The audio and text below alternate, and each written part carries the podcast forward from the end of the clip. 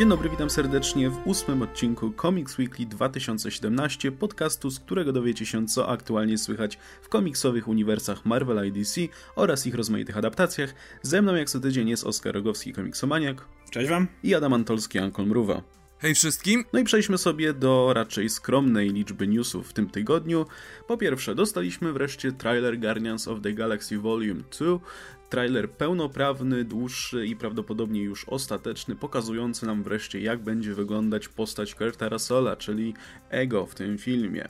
Poza tym, jeśli już jesteśmy przy Marvelu, to ogłoszono, czy raczej podano do wiadomości dziennikarzy budżet Avengers Infinity War, w zasadzie astronomiczny budżet, bowiem mówimy tutaj o jednym miliardzie dolarów z przeznaczeniem na dwa filmy, czyli dwie części Infinity War, określając to w ten sposób. Poza tym, jeśli już jesteśmy przy MCU, no to powiększyła nam się obsada Inhumans i podano w zasadzie wszystkich otwórców głównych ról, co daje nam pogląd na to nie tylko jacy aktorzy będą grać konkretne role, ale też jakich to bohaterów będziemy mogli oglądać w tym serialu. Przechodząc do komiksów, po pierwsze Marvel ogłosił Edge of Venomverse, to znaczy publikował okładkę tej miniserii, która inspirowana jest, jak nie mam, e, serią wariantów, gdzie rozmaite postacie Marvela były pokazane jak no, jako nosiciele symbiontu Venoma. No i, mamy, no i mamy też temat z ostatniej chwili, czyli coś, co Bleeding Cool dopiero co ogłosiło, mianowicie Make Mine Marvel, czyli najnowszy relaunch e, Marvela, który szykuje się na wiosnę. Jeden z tych wielu relaunchy, które ostatnio praktycznie co roku się zdarzają, e, jakim na przykład jest obecny Marvel Now 2.0. Tenże relaunch będzie oznaczał przywrócenie klasycznej numeracji przy większości serii, o ile dobrze to zrozumiałem, czyli na przykład Venom, który będzie miał swój zeszyt 150, taki historyczny, specjalny. Potem kolejne zeszyty będą miały numery 151, 152 i tak dalej. I taki zabieg będzie czekał też inne serie. Jeszcze nie wiemy czy wszystkie, ale pewnie te popularniejsze już tak. Poza tym ma to się również wiązać z powrotem pewnych klasycznych bohaterów. Tutaj w Bleeding Cool podają na przykład powrót Kapitana Ameryki, klasycznego Steve'a Rogersa, czy Bruce'a Bannera jako Hulka. Także no dzieje Ma Marvel się. Rebirth. No także Marvel chce mieć swoje Rebirth najwyraźniej. I co wy o tym myślicie, słuchajcie? Mi się to nie podoba z kilku względów. Po pierwsze, Marvel nie potrzebuje według mnie Rebirth w tej chwili. O tyle co DC miało swoje New 52 i ono no, powodowało wiele rzeczy, które się szczególnie długotrwałym fanom nie podobały. O tyle jasne, Marvel też robi rzeczy, które się nie podobają długotrwałym fanom, bo zmieniają postacie na różne sposoby, ale to jest kompletny standard. Jakby zawsze oba wydawnictwa zawsze robią rzeczy, które nie podobają się długotrwałym fanom. Czy jak w DC był Azrael, Batman, czy jak tutaj jest, nie wiem, Kapitan Ameryka, Falcon, czy cokolwiek. To jest takie standardowe. Natomiast DC miało konkretny reboot, który nazywał się New 52 który okazał się niewypałem na dłuższą metę i oni potrzebowali zrobić rebirth. Tak, ono się sprzedaje, tak ono się udaje, ale według mnie na Marvela nie zadziała w ten sposób, bo Marvel nie jest w tym samym miejscu. E, I Marvel nie potrzebuje w tej chwili powrotu niektórych postaci, a już na pewno nie kurde Hulka, o ile to jest oczywiście prawda, bo to, to nie są potwierdzone informacje, który dopiero co został uwalony w Civil War przed chwilą i mamy wracać do Incredible Hulka już Bruce'a Bannera teraz, Kapitana Amerykę, który jest tym hydrą i już co to, jeżeli to będzie na jesieni, to znaczy, że wszelkie nasze obawy się prawdopodobnie potwierdzą i Kobik zrobi puf i Kapitan Ameryka wróci do normy, bo to jest zbyt krótki okres, żeby tą, jakby tego zmienionego kapitana jeszcze jakoś inaczej poprowadzić. To by wyglądało tak, że skończy się ten jego story arc Secret Empire, pstryk i wracamy do starego kapitana.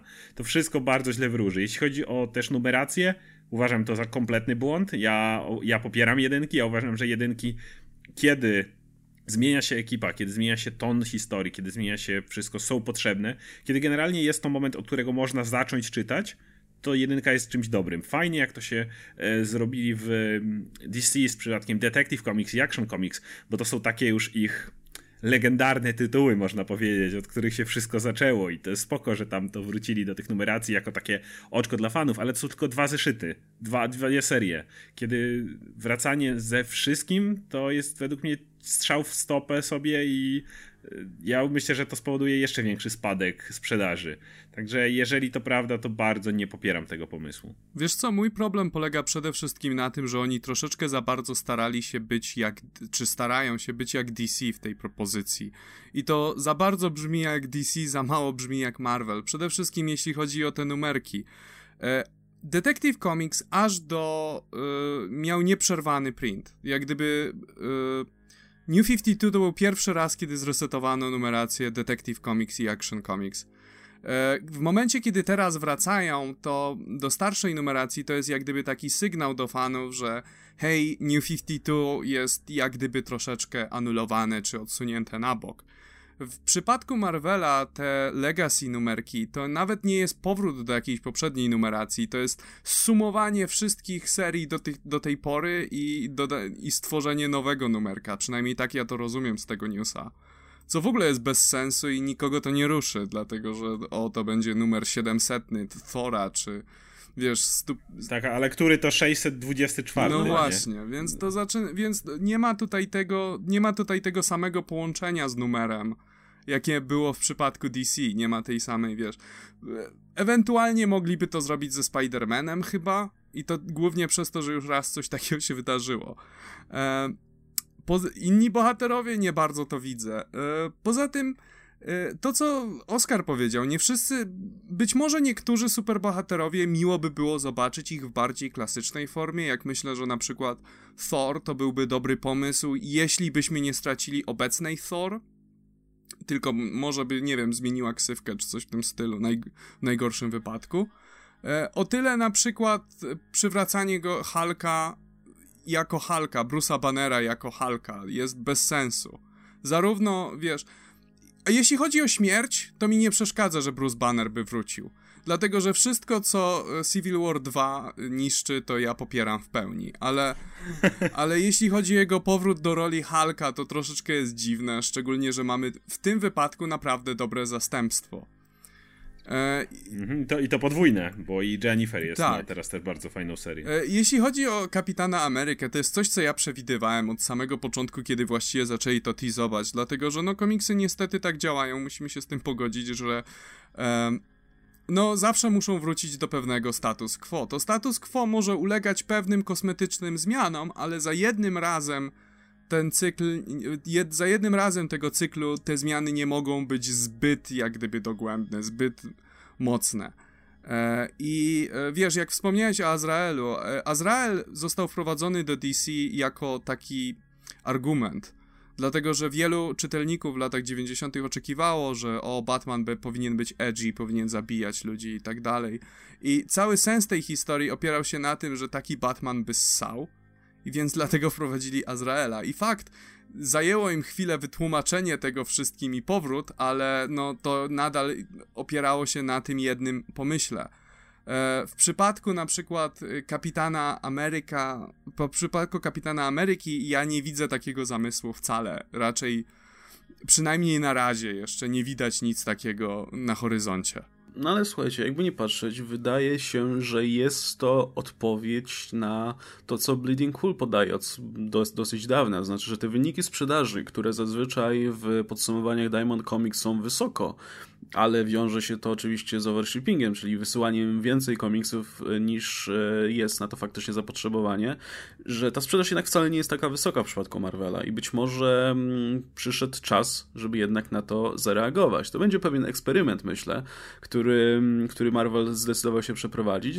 Wydaje mi się, że oni po prostu sobie przez ten rok będą faktycznie chcieli spróbować tego, co robiło DC, to znaczy wrócić do tej numeracji, przywrócić pewnych klasycznych bohaterów i zobaczyć, czy po prostu to się opłaci czy to przyniesie pieniądze. Jeśli przyniesie, to być może pójdą za tym dalsze zmiany. Tylko ja nie wierzę, że im się to opłaci. Na krótką metę, jak y, zaczną ogłaszać to, że Hulk wraca, tam Thor wraca i tak dalej, okej, okay, to myślę, że wiadomo, takie rzeczy przyciągają ludzi na pewien czas, ale 2-3 miesiące i ci, którzy się zajarali tym powrotem, to generalnie będą na standardowym miejscu, tak jak wszyscy inni, a ta wysoka numeracja uważam, że zarżnie to, bo to nie jest dobry pomysł. No tak, tak, ja się z tym zdecydowanie zgadzam, bo e, szczerze mówiąc są tylko te dwa tytuły w DC, Action Comics i Detective Comics, które mają ten wysoki numeryk i ja już się gubię i nie wiem, który ja zaszedł już czytałem czy nie, bo to jest za duży numeryk, żebym ja się w tym orientował. W momencie, kiedy ja w Marvelu będę miał całą masę serii, które będą miały takie wysokie numery, to już w ogóle się tym pogubię. Już w ogóle nie będę miał pojęcia w zasadzie, co się dzieje i, i który zaszedł już czytałem, który nie. A polecanie tego komukolwiek, to, to w ogóle już będzie koszmar. No już weź porać komuś komiks ej, jak mam czytać Tora? No sięgnij po numer 628, i, ale tam od 714 zaczyna się ran tego i tego. Pamiętaj, że w 754 jest coś tam, według mnie to jest taka mieszanka po prostu. Ja bardzo lubiłem to, że miałeś ten nie, oczywiście nieraz Marvel przesadził z jedynkami. To nie to, że ja będę bezkrytycznie bronił jedynek, bo bywało tak, że była jedynka, patrzysz ten sam autor, ten sam rysownik, ten sam story arc i się zastanawiasz po co. I tak ludzie muszą sięgnąć do tej poprzedniej jedynki. I wtedy jakby to było bardzo złe użycie jedynek, ale, ale również bardzo często było tak, że faktycznie weź jedynkę z 2016, weź jedynkę z 2017. Ktoś mógł nawet siłą rzeczy wejść do sklepu z komiksami i zobaczyć, nie wiem, Tor 1 wziąć i, i, bardzo często było to tak napisane, że mogłeś faktycznie tutaj wziąć ten komik, przeczytać od, od, tego miejsca. Co ważne było ci gdzieś w jakichś retrospekcjach, jakichś dymkach, o to ten gość, którym ostatnio miałem na pieńku, czy coś takiego. Było to w miarę sensownie napisane i uważam, że to działa. Nie, jeżeli Marvel ma problemy ze sprzedażą, powinni szukać tego w innych miejscach, ale na pewno nie w numeracji. Według mnie to im się jeszcze odbije po prostu bardzo negatywnie. No dobra, słuchajcie, jak myślicie, co oznacza w ogóle sama nazwa tego relaunchu, czy tej powiedzmy inicjatywy? E, rebrandingu, nie wiem jak, jakkolwiek by to zwał, Make My Marvel. To jest coś, co pojawiało się oczywiście w towarzystwie, e, czy raczej w otoczeniu kolumn listowych Marvelu. To było to hasło, które zbliżało w pewien sposób, czy świadczyło właśnie o tym zbliżaniu się fanbazy Marvela do samego wydawnictwa, Make My Marvel i tak dalej. E, takie zawołanie powiedzmy fanów. No i tutaj mamy relaunch, czy, czy rebranding, który będzie się do tego odwoływał. Jak myślicie, oczywiście na razie nie mamy ku temu żadnych wskazówek ani poszlak, ale jak myślicie, wiążąc może te informacje ze sobą, e, na co to może wskazywać? Czyli co, będziemy mieli, nie wiem, pięciu Hulków, bo będzie klasyczny, będą nowi, będą Legacy Heroes i tak dalej. I co, i możesz sobie wybrać, e, którego Hulka lubisz i o nim czytać. I nie, będziemy no mieli, to... nie wiem, dziesięciu Kapitanów Ameryka, też będziesz mógł sobie wybrać, którego wygrać. Będziesz miał swój własny Marvel. E, jak, jak, jak, to widzicie, słuchajcie? Mi to się źle kojarzy, bo to mi się kojarzy tak jakby jak miałeś te hasztagi, z których sam Marvel żartował, kiedy e, Sam Wilson czytał na Twitterze Not My Captain America i te wszystkie jakby obrazy, nie, Not My Thor i te, te do, do wszystkich postaci, które zastępowały inne postacie to tak jak w zasadzie, wiesz, skoro oni są not my Captain America, no to będzie my, my Captain America i jakby...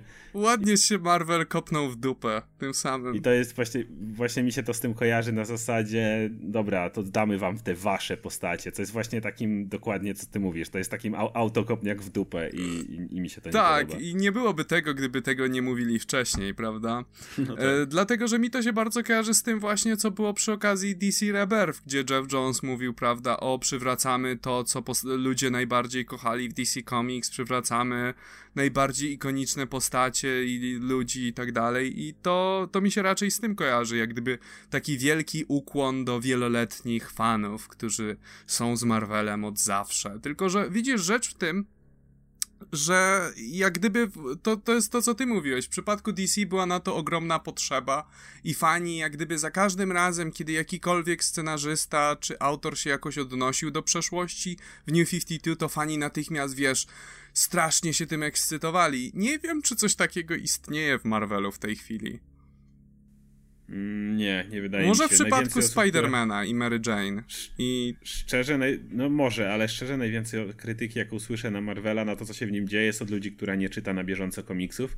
Generalnie to będzie news, który poleci na różnych forach i innych grupach i innych takich miejscach i będą ludzie bić brawo i mówić, że to genialny ruch i tak dalej, i że to jest najlepsze, co Marvel lubi, że wreszcie Marvel się opamiętał. Zobaczcie, będzie wokół tego piękna taka, y, wiecie, pochwała i będzie bardzo to chwalone. No oczywiście, oczywiście. Na bardzo wielu, nie wiem, portalach, forach, grupach i innych miejscach, jakie to jest dobre, jak Marvel się opamiętał, jakie to jest super, że wreszcie sięgają po klasykę i tak dalej i jestem na 99% przekonany, że to praktycznie wszystko są postacie, przepraszam, są osoby, które będą to pisały, które nie mają zielonego pojęcia, jak wygląda współczesny Marvel, które nagle nawet nie sięgnęły po historię o, nie wiem, Amadeusie Cho, o his po historię o Samie Wilsonie i tak dalej, i tak dalej, więc to jest, to, to, to, właśnie problem z tymi inicjatywami jest taki, że on zawsze najbardziej cieszy te osoby, które nie czytają komiksów, które oglądają filmy i patrzą, o fajnie, że w komiksach jest to samo co w filmach, a będziesz czytał? Nie. Nie no, oczywiście, będziemy słyszeć masę newsów, masę pochwał, że o, wracamy do klasyki,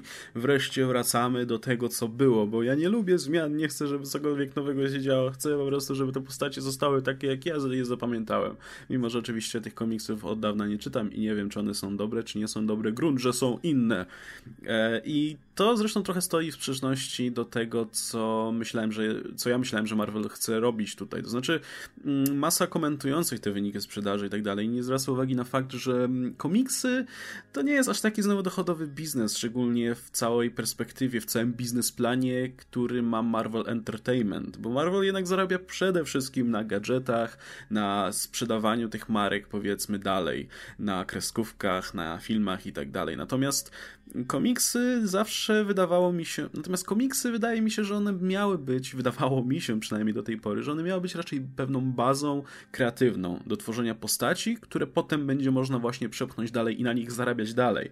Czyli jeśli w komiksach tworzymy sobie Milesa Moralesa, to on sobie idzie potem dalej i może nam zarabiać, nie wiem, na wydawaniu filmu animowanego z nim na przykład, albo na gadżetach z nim i tak dalej, bo dzieciaki go znają, a jeśli nie znają, no to się zastanawiają, co to za jakiś nowy Spider-Man i o, oto macie kreskówkę z Milesem. I to w ten sposób może działać, tym bardziej, że to, tym bardziej, że bohaterowie, aktorzy, którzy grają teraz w filmach też nie będą żyli wiecznie i nie będą się, nie, będą się starzeć, będą odchodzić i kimś trzeba będzie ich zastąpić i wydaje mi się, że dlatego, wydawało mi się, mówię do tej pory, że właśnie dlatego Marvel produkuje tak mocno tych Legacy Heroes, żeby stworzyć pewną bazę, z której będzie można potem dalej korzystać. No ale, także no póki co jestem trochę zdziwiony, że jednak tak, taki a taka gwałtowna reakcja przyszła tutaj na wyniki finansowe, chyba, jakby nie patrzeć. Z tym, że trzeba to też brać z odrobinę dystansem tutaj, dlatego że ten news sam z siebie jest troszeczkę wątpliwy. Do końca nie wiemy, co to oznacza.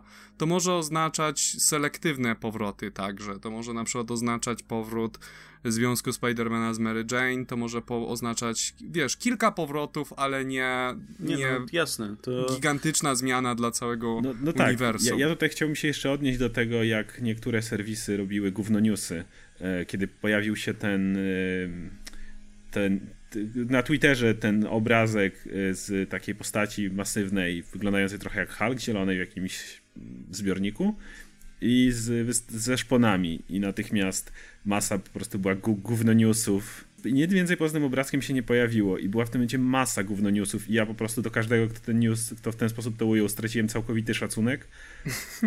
Hulk powróci jako Wolverine, Wolverine powróci jako Hulk, Hulk będzie nowym Wolverinem. I wiesz, i cała masa tych newsów to ja po prostu w tej chwili, no spokojnie, to ja zrobię, y, no teraz nazwę swój news o tym Batman kobietą, znak zapytania i będę mówił o Katie Kane bo jest Batwoman. Nie, to jest, to jest na poziomie tego po prostu gówno, news, gówno tytuł, który... Tak, ale... szczególnie, że przecież robienie hybrydy, czy jakiegoś szalonego eksperymentu z klonowaniem, braniem genów od innych postaci, mieszaniem ich z czymkolwiek, przecież to się dzieje praktycznie co tydzień w jakimś komiksie. To, to jest taki standard. Jeszcze zupełnie niedawno mieliśmy na przykład powrót Cyclopsa, który był Inhuman, y, potworem, czy coś w tym stylu i pożył sobie ile dwa zeszyty i zniknął. No to jest normalne. Na przykład. I to, ale, ale mimo wszystko, skoro pojawia się taka hybryda niedługo, to tym bardziej nie wydaje mi się, że przy, przywracanie Halka ma czy Wolverina ma jakikolwiek sens w tak krótkim czasie.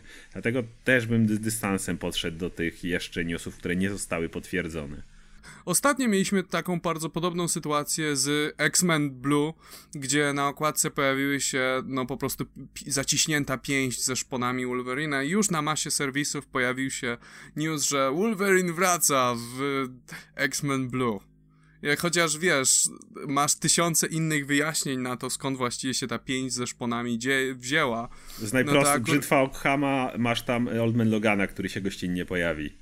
No i, i, już, masz, już masz wyjaśnienie dla tego, dla tej pięści, no ale natychmiast jak gdyby pojawił się ten ikoniczny obraz tej zaciśniętej pięści z wysuniętymi szponami, więc wszyscy natychmiast poszli, że o, Wolverine wraca, chociaż to nie ma najmniejszego sensu, żeby po pierwsze wrócił w tym momencie, i no nie, jakby miał wracać, to by wracał w swojej solowej serii i by był zapowiadany, teasowany przez jakiś rok wcześniej. No i ludzie, którzy, którzy piszą takie rzeczy o Hulko Wolverinach i powrócie Wolverina w trzecim zeszycie X-Men Blue, to są ci sami, którzy będą prawdopodobnie jarać tym, że Marvel prawdopodobnie robi swój Rebirth. I, czyli to są dokładnie ludzie, którzy nie mają najmniejszego pojęcia, co się teraz w komiksach dzieje, bo jeżeli by ktoś o tym wiedział, to by nie pisał takich bzdur.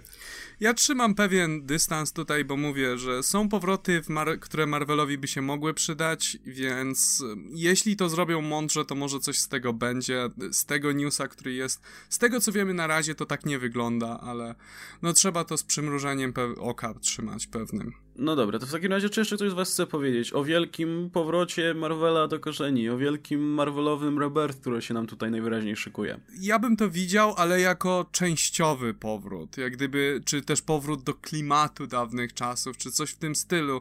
Nie kompletne przemodelowanie uniwersum, przejechanie buldożerem i postawienie wszystkiego tak, jak było 30 lat temu, czy coś w tym stylu.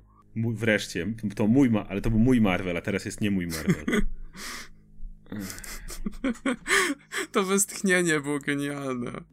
No dobra, to przejdźmy sobie w takim razie do kolejnych newsów. Ja tylko chciałem powiedzieć krótko o obsadzie Inhumans. Znaczy nie będę się może wgłębiał kto, kto kogo gra, bo powiem szczerze, nie znam zupełnie tych aktorów kompletnie. Nie wiem kim oni są, więc tutaj czysta karta zupełnie dla nich. Mogą być wybitni, mam nadzieję, że będą fantastyczni i tutaj zupełnie mm, chcę jeszcze raz podkreślić, że nastawiam się, w zasadzie nie nastawiam się na nic, po prostu mam nadzieję, że wypadną dobrze. Aczkolwiek jestem troszkę rozczarowany tym, bo liczyłem, że będzie tutaj chociaż jakieś jedno duże nazwisko. I nawet nie ze względów czysto artystycznych, powiedzmy, bo mówię, możliwe, że ci aktorzy są fantastycznie dobrani, zrobią świetną robotę, ale zaangażowanie tutaj chociaż jednego znanego aktora, kogoś, kto ma hollywoodzką karierę na koncie, czy coś w tym stylu, byłoby dobrym zabiegiem marketingowym i też takim sygnałem, że ten serial ma być czymś więcej niż tylko Agents of S.H.I.E.L.D., gdzie zresztą były pewne gościnne występy rodem z kina, ale no umówmy się, w stałej obsadzie nie ma nikogo powiedzmy na tę skalę. No i Inhumans też nie mają nikogo tutaj kogo nazwisko mogłoby przyciągnąć ludzi, którzy niekoniecznie się jarają samymi Inhumans. Także, no mówię, nie skreślam oczywiście serialu tutaj, ani nie w jakiś sposób nie psuje to mojego entuzjazmu wobec niego, ale jestem trochę rozczarowany tym, bo to by był taki fajny sygnał, że to faktycznie będzie ta większa produkcja, bardziej powiedzmy obliczona na jakiś większy sukces. To jest prawda i jeszcze do tego jest inna ciekawostka. E, dopiero kończą zbierać obsadę, a dalej trzymają się tego lunchu na wrzesień, tak? We wrześniu ma się pojawić ten te pierwsze dwa odcinki i miesiąc później cały, cała reszta ma wychodzić co tydzień. I to jest dla mnie o tyle dziwne, że z jednej strony możesz pomyśleć, ok, no to budżet idzie na efekty, na scenografię, na wszystkie inne rzeczy. E, no dobra, tylko że przy tak krótkim czasie to i tak bardzo ciężko zrobić coś sensownego. Dobra, scenografię możemy założyć, że mieli już wcześniej, bo to jest preprodukcja, ale efekty specjalne już niekoniecznie i to, to będzie zrobione w ekspresowym czasie, a to z kolei kłóci mi się z wysoką jakością, pomijając to, że oczywiście aktorzy mogą zagrać świetnie i zdjęcia to jest kwestia tam dwóch, trzech tygodni powiedzmy, żeby już dużą część serialu nagrać, ale jednak no postprodukcja to nie będzie dużo czasu i to jest trochę niepokojące. Natomiast jeśli chodzi o aktorów, też praktycznie nikogo nie znam, więc y, może będą świetni. Marvel miał dobre, dobre podejście, no jakby nie patrzeć y, w takim Daredevilu na przykład, no to też nie były pierwszo, pierwszo, no, pierwszoplanowi aktorzy, tak powiem, aktorzy z pierwszych stron gazet, czy w ogóle tych serialach Netflixa, a robili dobrą robotę. Tam nie masz właściwie, szczególnie w Daredevilu, nie, chyba nie było żadnego aktora, Rosario Dawson, no powiedzmy, ale to też nie mogę powiedzieć, że jest taka absolutnie pierwszoplanowa, super popularna aktorka. Więc... No ale wiesz, no jednak grają tam aktorzy, którzy mają hollywoodzką karierę na koncie, którzy występowali w hollywoodzkich produkcjach. To jednak jest już e, jakaś no, rozpoznawalność. Okay, e, Natomiast co mnie trochę uderzyło, to że e, obsadzili w roli Karnaka Azjatę. I nie, mam, nie chodzi mi o wygląd czy coś takiego, bo to, mnie, to mi kompletnie nie przeszkadza. Chodzi mi o to, że no, mędrzec, mistrz sztuk walki, Azjata. Taki, no, oczywiście, taki obowiązkowo. ciekawy stereotyp po prostu, do którego natychmiast się odnieśli i to jest takie... No, Musiało tak być. Znaczy, myślałem, że już, trochę te odchodzimy od pewnych stereotypów. Patrzcie, Tilda Swinton jako Ancient One, ale tutaj jednak wrócili do tego.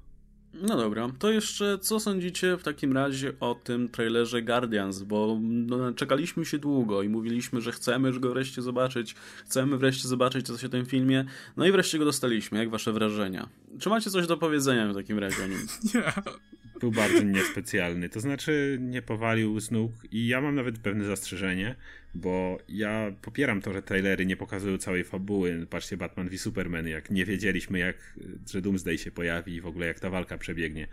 E, natomiast, i to oczywiście można pochwalić, natomiast jest coś takiego, jak chyba w pewnym momencie zbyt mało. To znaczy, ja dalej nie jestem w stanie powiedzieć, o czym będzie ten film, kompletnie. I spoko, ja, ja, ja się.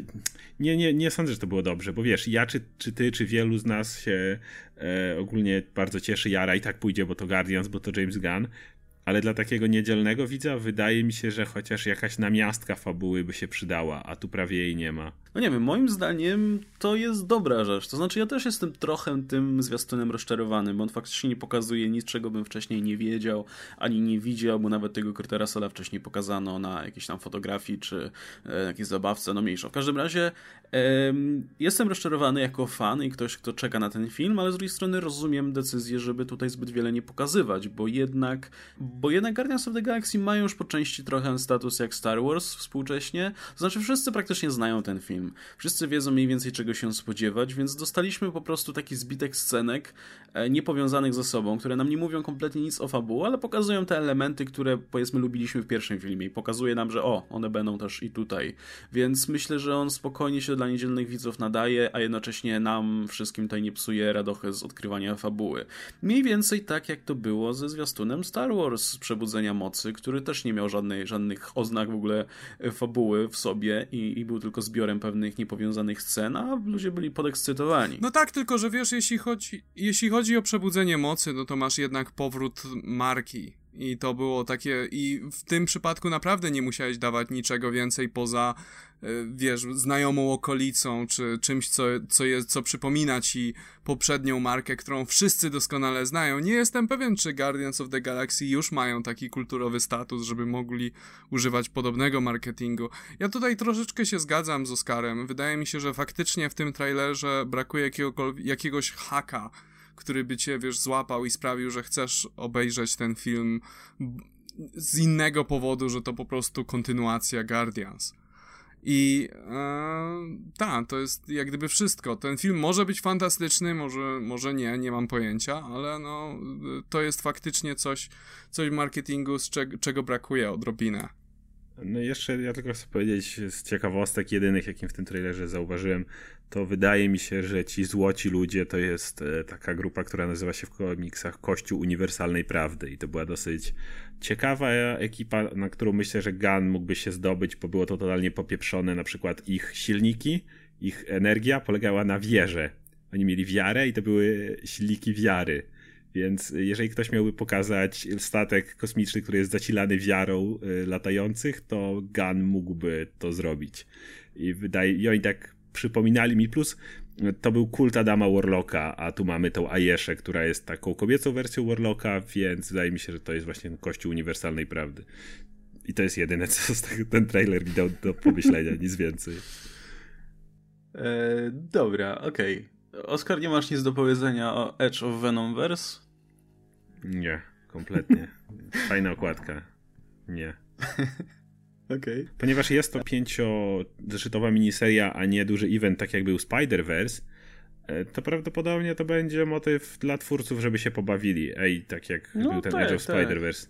Ej, zobaczmy świat, w którym Venomów. Venomem jest Myślę, że nawet nie, bo to nie będzie Spider-Verse, tylko Edge of. A Edge of Spider-Verse to nie był ten wielki event, gdzie oni się wszyscy spotkali, no tak, tylko pięć prostu... niezależnych historyjek o różnych Spider-Manach. No tak, miałeś przegląd różnych Spider-Manów z różnych uniwersów. No tak, więc to będzie, ej, w tym uniwersum Venomem został Iron Man, a w tym uniwersum Venomem został Wolverine, a w tym uniwersum... No tak, tak, bo to jest inspirowane tą serią wariantów, nie? Gdzie różni tak. bohaterowie byli pokazani pod wpływem symbiontu, więc to ma sens jak najbardziej, w sensie łączy się bardzo bezpośrednio z tym. Pewnie poczytam, ja mam do was pytanie, to... czy to wystrzeli w wielki event Venomverse czy coś, czy, czy nie? nie czy to jest nie, tylko nie, po prostu być, miniseria, być, gdzie... Gdzie twórcy się pobawią, w, nie w Elseworldach. No. Okej, okay. ja lubię Elseworldy, chętnie przeczytam. To nie będzie ale... raczej miało absolutnie żadnego wpływu na główne uniwersum i dobrze. Ale Venom Ghost Rider wygląda fajnie. Nie, tutaj tu muszę powiedzieć o Edge of Spider-Verse. Tam było kilka świetnych historii. Ta horrorowa mm -hmm. historia z y, Peterem Parkerem, który był tym takim creepy nerdem, którego wujek Ted prał pasem, jak wracał ze szkoły i potem on zmienił się w tą pajęczą poczwarę, to według mnie było całkiem nieźle napisane. Jakoś nie, no tam były, były naprawdę bardzo dobre rzeczy. Ta, ta, ten punkowy Spider-Man był zajebisty. Tak, Ale tak. wiesz, za to ludzie generalnie lubią Elseworldy, historie ustanowione w alternatywnych rzeczywistościach, że twórcy mają absolutną wolność i mogą zrobić z tymi postaciami co chcą. Tak, tak. Mogą zabić kogo, kogo chcą, mogą, wiesz, wskrzesić kogo chcą i mogą robić cokolwiek i wiesz, to jest zawsze... Tak, więc e, ja zawsze duży plus tych historii. Więc, więc ja liczę na ja pięć niezależnych historii po prostu. Ma być pięć no. zeszytów, każdy, niech każdy zeszyt, tak jak było z Edge of Spider-Verse, niech każdy zeszyt będzie oddzielną historią. Tyle. No, pełna zgoda. Okej, okay, to na koniec jeszcze wspomnijmy krótko o Loganie, który, którego mieliśmy okazję zobaczyć e, w ten weekend.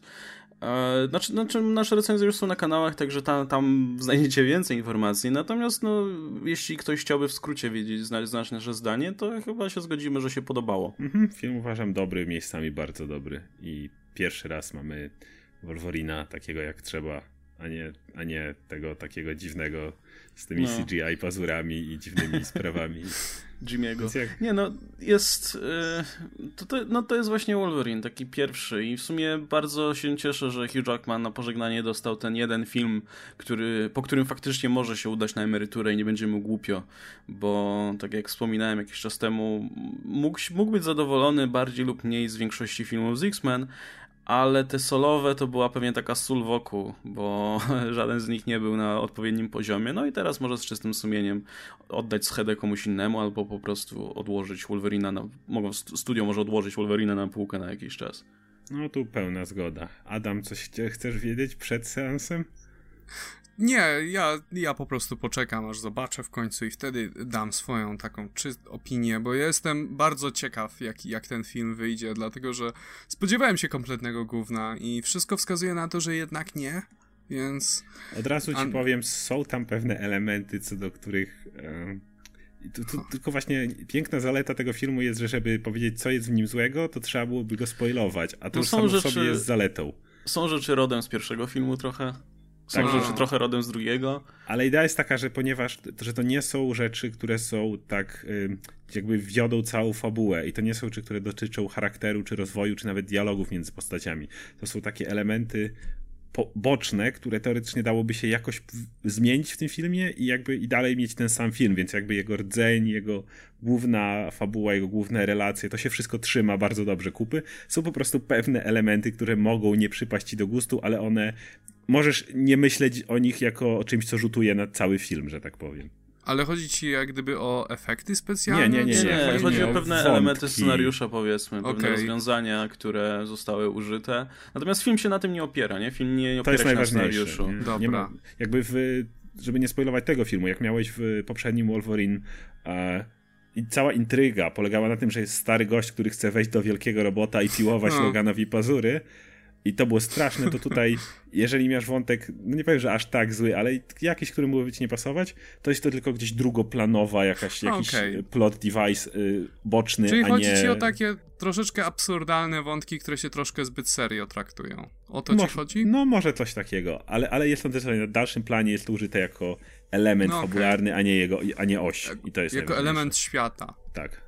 Okej. Okay. No, ale nie... powiedziałbym raczej, że po prostu jako mechanizmy, które mają się popchnąć trochę fabułę do przodu, żeby te postacie miały co robić po prostu. Tak, i, ale ale oś Natomiast... fabuły i relacje się trzyma. Film się opiera głównie na bohaterach, trochę jak w filmach Marvela mniej więcej, więc... Ale masz krew. I, I, Laura, i Laura jest cudowna. I, i nawet cycki ma są, no. Więc skorzystają z tej erki, jak tylko się da. Faki, faki cycki, krew. Wszystko. wszystko, co, co, wszystko, co najlepsze. To nie zabrzmiało dobrze, bo jak gdyby Oskar powiedział, no i Laura jest super, tak, a Łukasz, no i cycki są. To rzeczywiście bardzo zabrzmiało, nie, nie, ale, ale, nie w tym miejscu, więc Laura jest super. Okay. No, Laura jest super. To jest lepsza niż, niż cokolwiek innego w tym filmie, szczerze mówiąc. Także tak.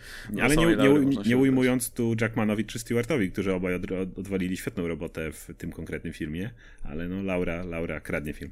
No, nie, no tak jak mówimy, no właśnie na, na tych bohaterach się ten film opiera i jeśli, iść na, iść, jeśli z jakiegoś powodu iść na ten film, to właśnie za to, dlatego, że, że bohaterowie tak, są no to, wreszcie, wreszcie no, oddani tak, jak powinni być. Natomiast Także, ważna rzecz, e, jak nastawiasz się na wielkie gówno, to możliwe, że bardzo dobrze, że, że się nastawiałeś, bo ja, ja z kolei miałem ten problem, że e, wiele osób mówiło o tym filmie jako wiesz, zmiana, jak The Dark Knight y, Returns y, dla filmów, jak był, wiesz, w komiksach, że pokazano, że to takie mroczne, dobre podejście, bo z kolei, wiesz, no Snyderowi nie wychodziło, ale chciałby, y, a tutaj, że to się udało i tak dalej. Nic z tych rzeczy to nie jest coś bardzo nowego, to nie jest coś wielki oddech no to powietrza. To nie jest mesjasz filmów superhero. Tak, tak to nie jest tak jak... To w ogóle jest nowa jakość i w ogóle zmieni wszystko, no, no nie. Nie nastawiaj się na to, to jest po prostu solidnie okay. wykonany, taki powiedzmy trochę western, wiesz, superbohaterski. Wiesz co, ja właściwie na tym etapie już nie wiem, czego się spodziewać, dlatego że no słyszałem o tym filmie wszystko. No. Słyszałem o tym, że wiesz, miałem wcześniejszą swoją opinię, że to prawdopodobnie będzie gówno, bo śmierci na kilometr. A wiesz, potem pojawiły się te super hura optymistyczne recenzje. Potem pojawiły się po, po jakimś czasie zawsze Zawsze po pierwszej fali super hura optymistycznych recenzji pojawiają się opinie widzów, którzy twierdzą, a nie, ja uważam, że to nie no, było tak dobre. No, kontenci wychodzą no. ze swoich jaskiń, no to tak. To, I, to I wiesz, i, I właściwie słyszałem o tym filmie już wszystko i każdą skalę możli ocen możliwą nadaną, mówiąc się niczego nie tak. spodziewam, tak. jeśli jeszcze, chodzi o jakość. Jeszcze jedno na koniec dodam, że ten film pokazuje w dużej mierze taką trochę dekonstrukcję bohatera. Logan jest zmęczony, już stary i tak dalej. To jest to, co Snyder chciał zrobić z Batmanem i mu nie wyszło, więc pewnie Snyder teraz siedzi, patrzcie, ja chciałem o to zrobić, o właśnie to, tylko no niestety. A, a, a Logan jest absolutnie wiarygodny w tym, w tym, jaki jest. I wiesz, i rozumiesz, dlaczego tak jest, i film ci to dobrze wyjaśnia bez robaków, które siedzą ci w sercu, więc.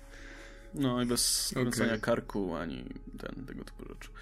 E, no dobra, to mieliśmy krótko, a się nam wydłużył trochę segment. E, to przejdźmy w takim razie do komiksów. Tych też w tym tygodniu jakoś nie ma dużo. Czekamy cały czas na ten marzec i kwiecień i maj, kiedy będą te duże premiery. Znaczy marzec już przyszedł, ale jeszcze się nie zaczęło na dobre. E, w każdym razie, no mamy jedyneczkę jedną w tym tygodniu. Jest to Ameryka Um, I powiem szczerze, jestem rozczarowany mocno, bo czekałem na tę serię i myślałem, że będzie naprawdę czymś ciekawym, ale w sumie nie wiem, czym chciała być na, na, po tym pierwszym zeszycie. Ciężko mi powiedzieć, na czym to się chciało skupić. Masz jakiś pomysł? To jest, to jest świetne określenie, bo w tej serii jest wszystko i jest nic. To jest tak, ej, to teraz pokażmy, jak Ameryka działa z Ultimates, to teraz pokażmy, jak jest ze swoją dziewczyną, a teraz wyrusza do super szkoły, a teraz się przenosi w czasie i tak siedzisz, o, o czym jest ten komiks? Nie wiem, nie wiem, nie, nie rozumiem, nie czuję ani jednej jakiegoś takiej osi fabularnej, jakiegoś jednego, o czym to będzie. Nie wiem, w następnym komiksie może polecić zupełnie indziej, a ponieważ ona sama nie jest jeszcze na tyle interesująca tutaj. Nie wiem, jeżeli masz postacie, które tak przeskakują, to chociaż je, y, musisz im zajrzeć do głowy, ich myśli zobaczyć na przykład, czy coś takiego, a jak nie, to mieć drugą postać, z którą może pogadać, a tu nie masz ani tego, ani tego, więc ja kompletnie No pomijając fakt, że Ameryka Chavez jest tutaj suką po prostu i jest kompletnie, nie, nie da się jej lubić w ogóle. W sensie ona zawsze była tą taką bardzo pewną siebie i zrozumiałą e, laską, która, z którą nie dyskutujesz, ale zawsze był w tym jakiś urok i, i nie wiem, nigdy nie, nie miałem problemu, żeby na postać polubić. Tutaj ona na przykład zostawia tę swoją dziewczynę po prostu od tak sobie i stwierdza, no dobra, to ruszamy do koledżu, a ta, ta dziewczyna mówi, że no w sumie to jednak chyba nie powinnam, to twoja decyzja, no dobra, to na razie i rzucam cię, nara. I, i znika po prostu. A potem jeszcze mamy kadrę, jak ta dziewczyna płacze w ogóle, jest samotna i tak dalej. I sobie myślisz, kurde, mnie masz uczyć, czy jak? Wiesz, bo na tle, na przykład kiedy miałeś Young Avengers, to na, ona miała, jest, była skonfrontowana z takim Lokim, który no, tak. no jest, wiadomo jaki jest Loki, więc kiedy ona była taka dla Lokiego, to to było nawet urocze, bo Loki też zawsze się mógł jej odciąć i wiesz, i miałeś, ona była hamska, on był cwany i tak to działało. W Ultimates, no masz Carol Danvers, masz yy, T'Challey, którzy są tacy niby super genialni, a ona jest po prostu pierwsza do boju, wiesz, najpierw przyleje ci, potem będzie gadać i na tle tych wszystkich wielkich mózgów to też działa, a kiedy zostawisz ją samą, to okazuje się, że ona jednak nie działa. Wiesz co, ja jestem gościem, który nie zna tej postaci i przeczytałem ten zeszyt, bo no jedynka wiedziałem, że będziemy o tym gadać. Dalej jej nie znasz. E, No, nie mam pojęcia, co za postać. Jak gdyby cały zeszyt to ona skacze dookoła, biega, wszyscy krzyczą Ameryka! I, i ona uderza ludzi, bo, znaczy, jest... posiada jakieś bliżej nieokreślone moce. Na, nie mam pojęcia, jaki jest dokładny jej zestaw mocy mhm. po pierwszym zeszycie. E, nie do końca nawet załapałem tych relacji, o których wy mówicie. Jak gdyby więcej o tej postaci się skapnąłem i dowiedziałem po tej waszej rozmowie przed chwilą, niż z zeszytu. No ale to, to, to, to, dokładnie tak jest. Znaczy, Ameryka w ogóle była. Ona nigdy nie była postacią, która byłaby jakoś dobrze nakreślona, bo nie było na to czasu za bardzo do tej pory. Dlatego ja się cieszyłem z tej jedynki że, i w ogóle z tej całej serii, że wreszcie będzie można ją poznać trochę lepiej. Bo ona do tej pory, poza tym, że się tam pojawiła gdzieś e, nagle, to potem w zasadzie z, dostała się jakby do świadomości czytelników, głównie przez Young Avengers z Kierona Gillena, gdzie też miałeś całą ekipę postaci, więc nie było czasu, żeby się skupić tylko na niej konkretnie. No i ona była cool, była fajna. Wszyscy ją lubili, dlatego że to była taka postać, która była strasznie cool. E, I potem, kiedy ona się pojawiała w jakichś tam innych tytułach, też zazwyczaj właśnie jako część grupy, albo jako, jako tam gościnnie czy coś, to też zazwyczaj po prostu miałeś jakieś takie zrębki, jakieś właśnie fragmenty jej charakteru. Nigdy nie miałeś do czynienia z tą postacią samą w sobie. Nigdy nie mogłeś wejść do jej głowy, nigdy w zasadzie nie było okazji, żeby ją poznać, kim ona, kim ona jest jako osoba do końca. I myślałem właśnie, że ta seria nam to pokaże, ale no szczególnie właśnie dla ciebie jako nowego czytelnika, no to zupełnie nie robi roboty, którą to powinno wykonać. Poza tym, że to wygląda jakby scenarzysta bardzo też wierzył w to, że tak, Ameryka jest fajna i, i jest, jest taka cool i tak dalej, ale nie był w stanie tego zupełnie pokazać. Tak, bo Ameryka zawsze działa jako kontrast. Moc Ameryki, Ameryki był zawsze taki, że ona jest kontrastem dla swoich członków drużyny. Zawsze bardzo wystawała na tle członków drużyny. Zawsze ten temperament, e, ta chęć działania, to wszystko zawsze było bardzo skontrastowane z tym, jacy są inni ludzie w jej drużynie i to działało, ale nie możesz na tym bazować postaci, kiedy tej drużyny nie ma. Trzeba dodać jej coś więcej, a tu się póki co to nie udało. No, okej. Okay. To w takim razie, no nic, no, ja sprawdzę jeszcze parę zeszytów, bo mówię, zbyt duże nadzieje po prostu wiązałem z tą serią, żeby się od niej odwrócić teraz. Może, może, ja mam wrażenie, że po prostu ten scenarzysta bardzo lubi tę postać i to jest tak jakbym ja dostał nagle postać, którą bardzo lubi i mógł napisać scenariusz i podejrzewam, że też bym musiał w nim zawrzeć wszystko, najlepiej w pierwszym zeszycie, co tylko mi przyjdzie do głowy, bo nie ma czasu. I tak tu trochę to wyglądało, więc okej, okay, może, może w kolejnych zeszytach się to jakoś ustabilizuje. No i jeszcze dodam, że ma wyjść konkurencyjny tytuł w Image, który będzie pisany przez e, oryginalnych autorów tej postaci, czyli Johna Caseya e, i, i, i rysowany zdaje się przez Nika Dragotte, który no, w zasadzie będzie po prostu Ameryką, tyle że nie Ameryką, żeby prawa autorskie oczywiście tam nie ten. A jak się będzie nazywać? E, to się będzie nazywać e, All America Comics, i, i, ale bohaterka będzie się nazywać America Vasquez. Więc no to jest dosłownie ta sama postać, nawet też się ubiera w, w, w patriotyczne powiedzmy ubranka. W ogóle jedyna rzecz, która mi się podobała w tym komiksie, to jest ten nowy kostium, który jest zabawny i ma tą taką tarczę, którą nosiła ta Miss America z, nie wiem, lat 40. czy, czy jakoś tak, czy 50 czy, czy może nawet wcześniej, nie pamiętam. W każdym razie była taka, powiedzmy, historyczna postać Marvelu i ona właśnie nosiła dokładnie mm, taką tarczę, jak teraz nosi Ameryka, poza tymi, e, poza tymi innymi wdziankami, które ma w tym komiksie, ale no, scenariuszowo to naprawdę jest się niestety. Okej, okay, dobra, słuchajcie, to standardowy segment w takim razie. Klon Conspiracy. Ostatnio praktycznie co tydzień o tym mówimy. Znaczy wy mówicie, ja słucham. Udaję, że słucham. E, więc mieliśmy Klon Conspiracy Omega 1, czyli też jedynka, jakby nie patrzeć. Epilog. Epilog, tak, do eventu, o którym, o którym ostatnio właśnie było dużo w naszym podcaście, więc żeby zamknąć temat, co też się tam zdarzyło. Adam? Jest, cały zeszyt jest praktycznie sprzątaniem burdelu po evencie i dowiadujemy się, co się wydarzyło troszeczkę dookoła, jak różni ludzie reagowali na to, na zakończenie całej, na całej sagi, nie powiedziałem, na całego eventu. E, I no dostajemy jak Rhino troszeczkę e, traci jak gdyby swoje zdolności panowania nad sobą. Dowiadujemy się jak e, Lizard, co, jak, jakim, jak, jak uratował swoją rodzinę, co mi się bardzo podobało. Jak gdyby bałem się tego i jest bałem się, że będą starać się to zrobić na poważnie i będą się starać robić tego poważną dramę. Nie. Lizard dał wszystkim swoim, dał żonie i dziecku jak gdyby ten swoje, wiesz, eliksir Lizarda. Mm. Wszyscy są zmienieni tak, w Lizardy. Wszyscy są bezmyślnymi Lizardami, tylko są, wiesz, ubrani jak taka tradycyjna... Ale to on ich ubiera. Wie, ubrał ich jak taka tradycyjna rodzina, wiesz, rodzina nuklearna dosłownie. I sobie żyją w kanałach i mają tam mały nie, domek. Na bagnie, i... na bagnie. Na bagnie, przepraszam. Wydaje mi się, że na, na bagnie, bagnie to było? Tak, wydaje mi się, że to na bagnie, bo Muszę... kiedyś Lizard mieszkał na bagnie i mam wrażenie, że to jest na bagnie. Mogę się mylić, ale wydawało mi się, że to jest Muszę taki to... domek na bagnie bliżej nieokreślone chyba otoczenie, ale takie ciemne dookoła, więc albo to jest bagno, albo to jest, wiesz, kanały czy coś. I tam mają swoją, wiesz, radosną amerykańską rodzinę. I to jest piękne. E, żona nic nie mówi poza... A syn gryzie talerz zamiast jedzenia, A, które na nim tak. jest a, a, a Lizard nad nimi, kocham was, jesteście cudowni. Tak, i żona, o ja też cię kocham. tak. I wiesz, i to jeszcze nie jest tak, że masz wrażenie, że ta żona naprawdę tymi sykami coś robi, Lizard to rozumie, ona się tempo patrzy przed siebie i syczy, więc to nie jest tak, że... No i wiesz, ja, ja po prostu mówiłem o tym yy, wcześniej pod, przed podcastem Łukaszowi, że sobie wyobrażam taką serię komediową Lizards, jak miałeś, wiesz, Visions i tylko, że o tym, jak Lizard mieszka na bagnie i wiesz, idzie, nie wiem, zabić tam jakieś zwierzę, skuruje je, wiesz, przynosi y, mięso dla rodziny, tam dla nich kładzie, wiesz, a oni tacy bezmózgie Lizardy się tam rzucają na to i on taki, wiesz, ubiera ich taki zmęczony już po całym dniu, wiesz, zajmowania się rodziną. Nie wiem, ale ten wątek można w bardzo komediowy sposób pociągnąć i, i, i chciałbym to zobaczyć. Mi natomiast... Ma nawet wywieszkę hmm? Home Sweet Home nad, tak. tym, nad tym wszystkim. Nie, ja, ja, ja bym chciał widzieć jakiś, wiesz, przynajmniej miniserię o, ty, o nich. Jak na, sobie żyją.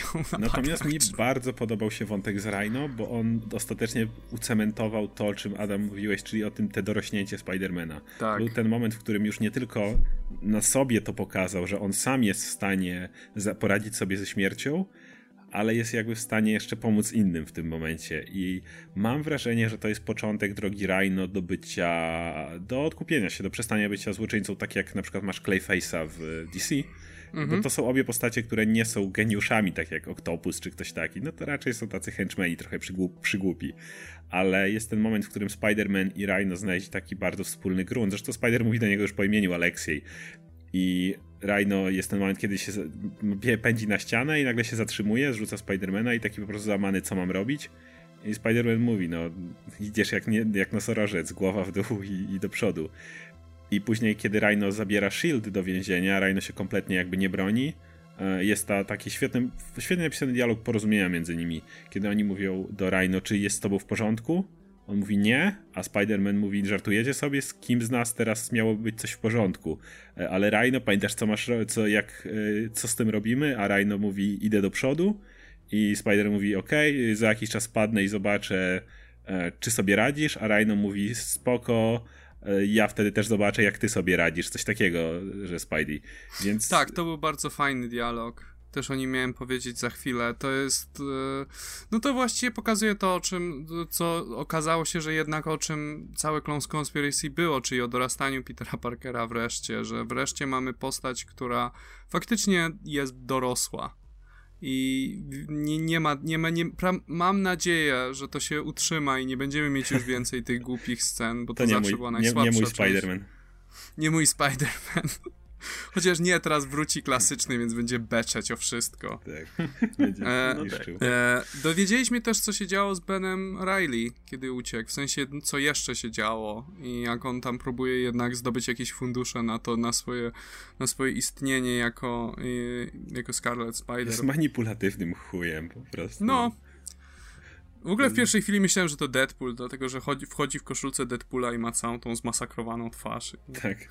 A to oczywiście... tak, może zrobią z niego Deadpoola kolejnego. Nie, może, prawdopodobnie. Ale, ale, Jak gdyby mi... tylko, ja myślę, że zrobią. fanym chujem, a nie, a nie żartującym. To jest ktoś, który manipuluje tobą po prostu, żeby tylko, że wiesz, swój cel.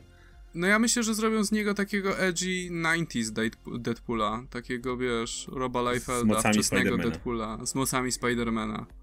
E, jeszcze w tym komiksie widzieliśmy oczywiście, że Anna Maria też ma dalej twarz brzydką, także tak powiem. Nie wiem, czy to jej się zagoi, ale, ale póki co nie wyglądała dobrze. E, no i Kane, który jednak dalej umiera, to ciekawe. Myślałem, że ten sygnał go ustabilizuje, ale on ma co innego najwidoczniej.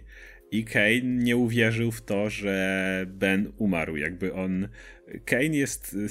Kane jest trochę jak Damian Wayne, jak Namor. To jest taki bucowaty Spider-Man bardzo, ale ja go bardzo lubię za to właśnie.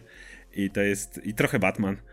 Więc to jest koleś, który przyszedł, nie ma ciała, nie ma dowodu, Ben żyje, idę go szukać. To jest, to, to, to jest bardzo wpisane w postać Keina. On jest takim zawistnym trochę dupkiem, ale, ale, ale w taki w miarę pozytywny już sposób.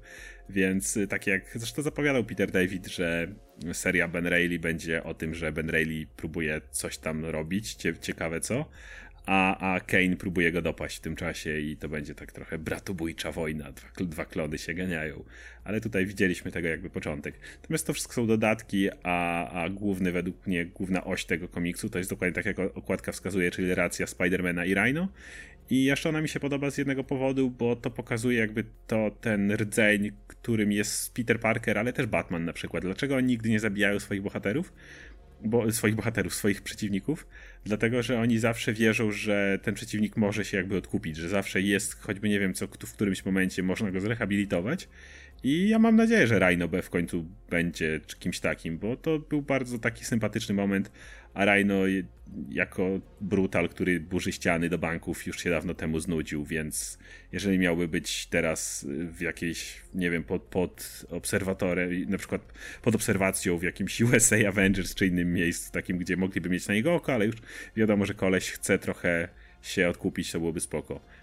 Jeszcze tylko jedna rzecz w tym komiksie było oczywiście spotkanie z Kingpinem, który chciał ko koniecznie e, jak najszybciej swój dług uregulować, bo kiedy spotkali się ostatnio, Kingpin próbował, e, żeby Spider-Man zaciągnął u niego dług, mówiąc y, w ten sposób, że zdradzi mu miejsce, gdzie jest Jackal, ale Spider-Man odwrócił to, bo wiedział, że Jackal zranił Kingpina wskrzeszając jego żonę, którą Kingpin natychmiast zabił swoją drogą, e, i że, i że Kingpin chce sam dopaść Jackala, więc Spider-Man powiedział, że jeżeli ja tam pójdę, to ty mi będziesz wisiał. I to też fajnie pokazało, kim jest Wilson Fisk. To jest gość, który no, on nie oleje tego długu. Dla niego to jest y, niekorzystny dług, niewygodny dług, ale jednak chce go jak najszybciej załatwić i robi to dając Peterowi namiar na Normana Osborna, którego właściwie poza małymi pojedynczymi scenkami nie widzieliśmy od Superior Spidermana. Tu oczywiście warto zaznaczyć, że Fiskowi pozbycie się Normana Osborna będzie jak najbardziej na rękę, bo hej, konkurencja, ale z drugiej strony, no to jest coś na pewno, czego chce Spider-Man, więc y, Fisk tutaj spłaca dług i dwie pieczenie na jednym ogniu, typowy Fisk. E, jak wam by się podobał Rhino jako pozytywny bohater? Bo to jest pewien trend, który się dzieje, no nie ostatnio, bo, bo to się dzieje od bardzo zawsze. dawna, właśnie od zawsze, mhm. ale no Możemy się oprzeć tutaj choćby właśnie o ostatnie komiksy, gdzie coraz większą rolę grają postacie, które do tej pory były w zasadzie tymi klasycznymi komiksowymi wolanami, jak Lex Luthor czy Doctor Doom, e, czy, no, czy Doktor Octopus chociażby, a ostatnio nabierają pewnych cech. Znaczy one też pewnie były w nich zawsze, ale ostatnio mają okazję, powiedzmy, um, pokazać swoje, powiedzmy, heroiczne cechy i być może zasilić tutaj szeregi tej dobrej strony. Jak wam się w ogóle podoba ten trend i, i jak uważacie, że te postacie są prowadzone? To znaczy, ja tu mam taką opinię, że to jest często nieuniknione, bo to jest cena jak gdyby budowania wielopoziomowej postaci. Nikt siebie nie postrzega jako osoby złej i nikt w prawdziwym życiu jak gdyby nie ma takiej motywacji, że będę złym. Ha, ha, ha. Każdy jest bohaterem swojej własnej Każ... historii. Tak, każdy ma swoje własne jak gdyby motywacje i zazwyczaj one się opierają na jakimś osobistym postrzeganiu moralności, które oczywiście może być niekompatybilny z, wiesz, z moralnością innych, ale to jest jak gdyby cena budowania interesującej postaci, w momencie kiedy zaczynasz nakładać coraz więcej warstw na nią, to siłą rzeczy ona przynajmniej w swoim własnym postrzeganiu musi siebie widzieć jako dobrą. I to już jest jak gdyby bardzo łatwa droga do tego, żeby stworzyć, wiesz, z oczywistego złoczyńcy zrobić. E, zrobić dobrego bohatera. Inna to jest też cena popularności. Jeśli jakiś bohater jest super popularny, a jest złoczyńcą, no to po jakimś czasie, wiesz, jeśli jakaś postać ma fanów, a jest złoczyńcą, to po jakimś czasie ona się coraz bardziej będzie ocieplać, bo ludzie by chcieli zobaczyć tę postać jako w takiej troszeczkę lepszej, e, lepszej roli. Myślę, że to się stało z Venomem, gdzie specjalnie musieli stworzyć po jakimś czasie Carnage'a, dlatego że Venom się zrobił zbyt dobry a Venom potrzebna nigdy była... nie był bezpośrednio zły, on miał... Nie, no ni... Venom jest po prostu, wiesz, symbiontem bezmyślnym, nie miał, nie miał sam moralności jako taki, tylko po prostu reagował na hosta Przynajmniej tak ja to rozumiem. Nie no, Eddie Brock też sam w sobie jakby on miał to, to skrzywione poczucie ratowania niewinnych. W każdym komiksie widziałeś, no. jak on dzieci z rzeki wyciąga i wiesz, i staruszki łapie, które mają przejść przez przejście, żeby ich nie przejechał samochód. Venom taki był od samego początku.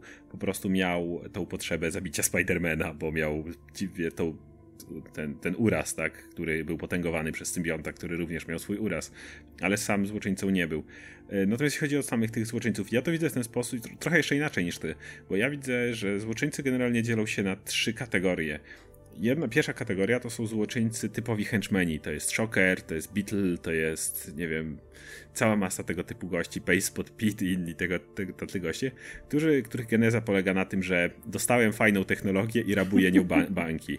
I to jest generalnie cała geneza. Oni się prawdopodobnie nigdy nie zmienią. Ale ich chyba, nie wiem czy się zgodzisz, ale wydaje mi się, że ich nie trzeba ocieplać. W sensie wystarczy tak. ich pokazać z ich perspektywy i natychmiast nabierasz do nich sympatii. Nie? Jak w Superior Force of no, Spider-Man. No, tak. I to jest jeden typ złoczyńców, których nigdy nie zmienią i nigdy nie trzeba ich zmieniać i jakby oni nie mają poczucia, żeby, potrzeby też, żeby się zmienić. To są postacie, które muszą cały czas iść w ten sposób.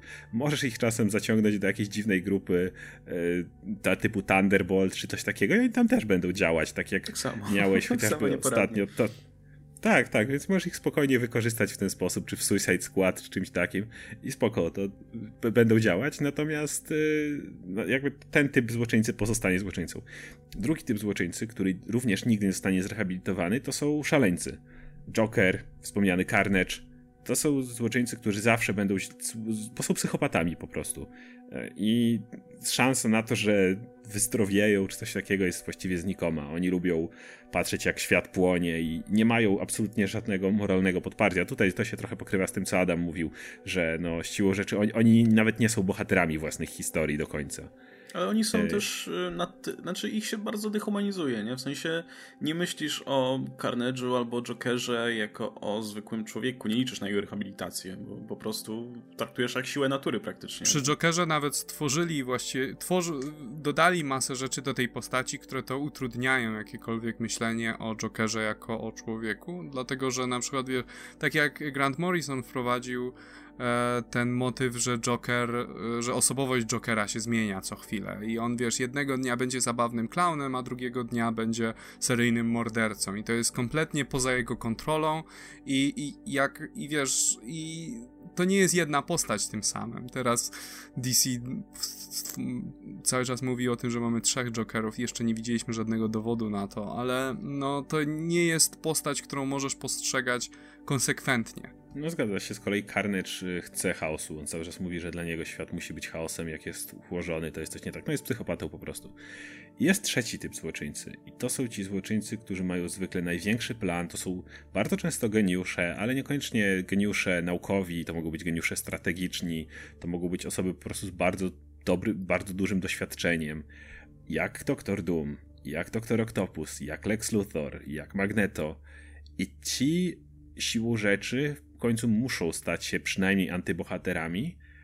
Tak uważam, jeżeli chce się ich wystarczająco długo pisać. Z bardzo prostego powodu. Ile razy możesz mieć swój diabelski plan zniszczenia slash zawładnięcia nad światem i ile razy mogą ci go pokrzyżować, ile razy możesz dać w łeb, zanim nie stwierdzisz, że to nie działa. E, oczywiście można to podać w, drugi, w drugą stronę, czyli De Doktor Doom, który osiągnął wszystko, co się dało i dalej stwierdził, że go to nie zaspokaja i to nie działa ale to są ci goście, którzy dużo myślą, mają dużo właśnie przemyśleń, mają dużo jakichś własnych, e, tak jak mówiłeś, są zawsze bohaterami własnej historii. I ci prędzej czy później z tego powodu muszą praktycznie przejść, chociaż zbliżyć się do tej strony dobra, stać się jakiegoś rodzaju bohaterami, bo inaczej po prostu staliby się zbyt karykaturalni. To byliby, to, to tak jak masz na przykład Modoka. Modok, który się pojawił, on wyglądał zawsze karykaturalnie, ale w końcu zrobili z niego totalną komedię bo masz geniusza, który cały czas chce być zły, albo nie wiem, Wizarda. I, I praktycznie każdy z tych geniuszy, którzy zbyt długo byli po tej złej stronie, w końcu stawali się parodiami, no bo jak możesz być geniuszem i dostać 50 tysięcy razy po łbie i twój plan Wiesz, może nie wypalić? Wiesz co, ja się nie do końca zgadzam z twoją klasyfikacją, dlatego że nie wszyscy, no to, to, to jest problem każdej takiej próby klasyfikacji z dużej ilości postaci, które nie mają ze sobą nic wspólnego. Jest bardzo wiele mm, wersji i inkarnacji tych bohaterów, które no, niezbyt dobrze się wpisują w ten podział, jak na nie no, przykład no. Lex Luthor, który wspomniałeś, jak gdyby szczególnie, wiesz, e, w erze tak po kryzysie na nieskończonych ziemiach, to oni go zrobili nie tylko geniuszem, e, wiesz, geniuszem, ale też specjalnie wyszli, żeby jego podstawową cechą był sadyzm. I jak gdyby no, ten narcyzm ten element i tak dalej. tego psychopaty jednak. Tak, dodali więc... mu bardzo dużo tego elementu psychopaty, więc on, więc taka postać Trochę tak, ale wiesz co, on nadal miał stuprocentową kontrolę nad wszystkim, co robił i nadal był bardzo inteligentny, nadal był wielkim geniuszem. Po prostu lubił męczyć ludzi na śmierć, bo to było jego hobby. E, natomiast e, ja bym jeszcze dał, jeżeli bym się bawił w taką klasyfikacji, to dodałbym jeszcze jedną kategorię i to są ludzie, którzy stali się złoczyńcami, bo tak akurat ich życie się po, potoczyło i w sumie oni sami sobie nie są winni, po prostu zostali tragiczni bohaterowie, tak? Tak, tak się, tak znaczy, jak, tu, tragiczni. Tu Rhino czy jak Clayface. Harley Quinn, jak, a jak Clayface, jak Harley Quinn, jak Two-Face do pewnego stopnia, jak Rhino też i wiesz, to są, czy Lizard. Tak. To są postacie i one mają moim zdaniem największe szanse na ocieplenie się, bo to nie jest coś z ich charakterem, to jest po prostu koleje ich życia były wyjątkowo pechowe i oni źle sobie z tym radzili psychicznie i emocjonalnie. A na przykład do jakiej kategorii byście w takim razie zakwalifikowali taką postać jak Apokalips? No ja bym właśnie jeszcze zapomniałem o jednej rzeczy. Jest jeszcze ta ostatnia kategoria. Już mamy to dla nich faktycznie trzeba dać czwartą. E, jest czwarta no nie, bo ty dałeś trzy, a ja dałem jedną i jeszcze okay, będzie piąta. Okej, okay, to, będzie, to będzie piąta w takim razie. Czyli są te postacie, które są w cudzysłowie bogami. To są postacie, które one nie mogą pojawiać się zbyt często. To są też wilani, których nie możesz widzieć za często, bo to to są wilani, których nie możesz widzieć za często. To są wilani, którzy zwykle są super potężni. To jest Apokalips, to jest oczywiście Darkseid, to jest oczywiście Thanos. Chociaż Thanos, co ciekawe, miał swój etap bycia dobrym, ale to też był. Thanos był przez jakiś czas pisany bardzo jako taka filozoficzna postać, więc miał ten moment. Ale jednak zwykle te potęgi to są tacy. Tylko zwróćcie uwagę, że z nimi jest kluczowy element taki, że oni aż tak często nie przegrywają bo jeżeli popatrzysz na Darkseida, to jakiś tam część jego planu jest, jest pokrzyżowane, ale Darkseid, nie wiem, nie idzie do więzienia na przykład, czy coś takiego. To, no właśnie, to, to, nie jest, to nie, to nie, jest tego typu postać. On może to najwyżej się wycofać, tak? Ale, to brzmi ale... jak odcinek Super Friends. Darkseid idzie do więzienia. Tak, więc on, on się trochę jednak, oni mogą się wycofać, mogą, ich, ich jeden plan może się nie udać, ale na przykład nie uda im się podbić Ziemi, a w tym czasie podbiją cztery inne planety, czy coś takiego. Więc to są te takie największe, najwyższe potęgi, które, które nie postawią postrzegamy do końca, w ogóle nie, nie postrzegamy ich jako ludzi, ale nie dlatego, że są potworami, tylko dlatego, że ich poziom myślenia jest jakby na zupełnie innych płaszczyznach, bo albo są starożytni, albo pochodzą z innych planet, albo jedno i drugie zwykle. To znaczy, wiesz, w przypadku Darkseida to on jest uosobieniem wszelkiej nienawiści, no, tak, więc tak. on jak gdyby niewiele więcej poza tym czuje, więc wiesz, on to jest postać, która została tak skonstruowana, to ma być no trop, to ma być archetyp, to nie ma być, to nie ma być, wiesz, pełnoprawna postać. No jest bogiem pewnego rodzaju, no ale tak samo jest, nie wiem, z Apokalipsem, który ma tu swoją, to swoje poczucie tej misji, tylko z tymi postaciami jest bardzo też istotne, że one mają zwykle dużo ludzi pod sobą, tak jak z Darkseidem możesz mieć całą serię, która nie będzie się opierała na walce z Darkseidem, ale na przykład na furiach od Granny Goodness albo z Steppenwolfem, tak samo z Apokalipsem. Możesz mieć cały ten etap, że masz jego klana Kaba, który chce, żeby Apokalips wrócił i masz cały Remender pisał o tym, gdzie nie miałeś samo samego sobie Apokalipsa, tylko jeźdźców na przykład. Więc to są te postacie, które są jakby tak wysoko, że no nawet nie myślimy o nich w tych kategoriach, jak cokolwiek innego, więc absolutnie są ci złoczyńcy.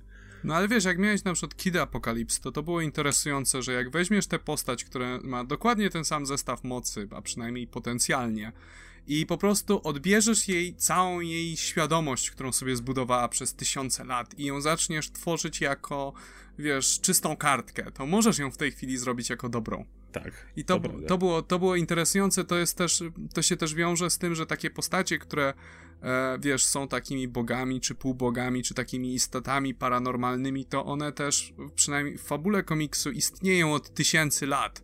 I mają tysiące lat doświadczeń i tysiące lat e, przemyśleń, które, świadomości, które uczyniły je takimi, jaki są i one się już raczej nie zmienią. Po tysiącu lat doświadczeń już raczej, wiesz, jedno, jedno doświadczenie z Supermanem czy z Ziemią cię nie zmieni. Tak, tylko że najłatwiej jest taką postać zrehabilitować po prostu e, tworząc jej potomka i, i przenosząc właśnie te cechy. To jest to, co powiedziałeś tak, tak. o właśnie Ewanie, czy no wiadomo, no był przecież e, Orion na przykład był, albo tak. E, no, Thane teraz jest. Albo Thane jest właśnie, no to też tak w odniesieniu do tej serii nowej. Thane też jakby jest zupełnie inny. To, to jest też podobna, podobna w sumie sytuacja co, co z Orionem, nie?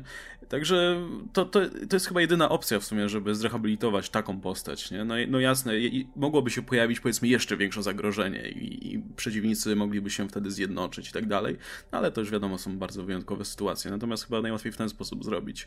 Ale od, odbiegliśmy chyba trochę od tego tematu re, rehabilitowania e, tych postaci. I ja to chciałem właśnie głównie odnieść do tych współczesnych komiksów, tego, tego co wychodzi aktualnie, bo nie wiem, dla mnie większość tych komiksów, które mają te postacie zrehabilitowane, to są jedne z lepszych rzeczy, które teraz czytam. I zastanawiam się, czy to właśnie to wynika z samej jakości komiksu, czy właśnie z perspektywy tego, że mamy do czynienia z postacią, która się naprawdę długo rozwijała, no bo taki Doktor Doom, wiadomo, ma bardzo długą historię.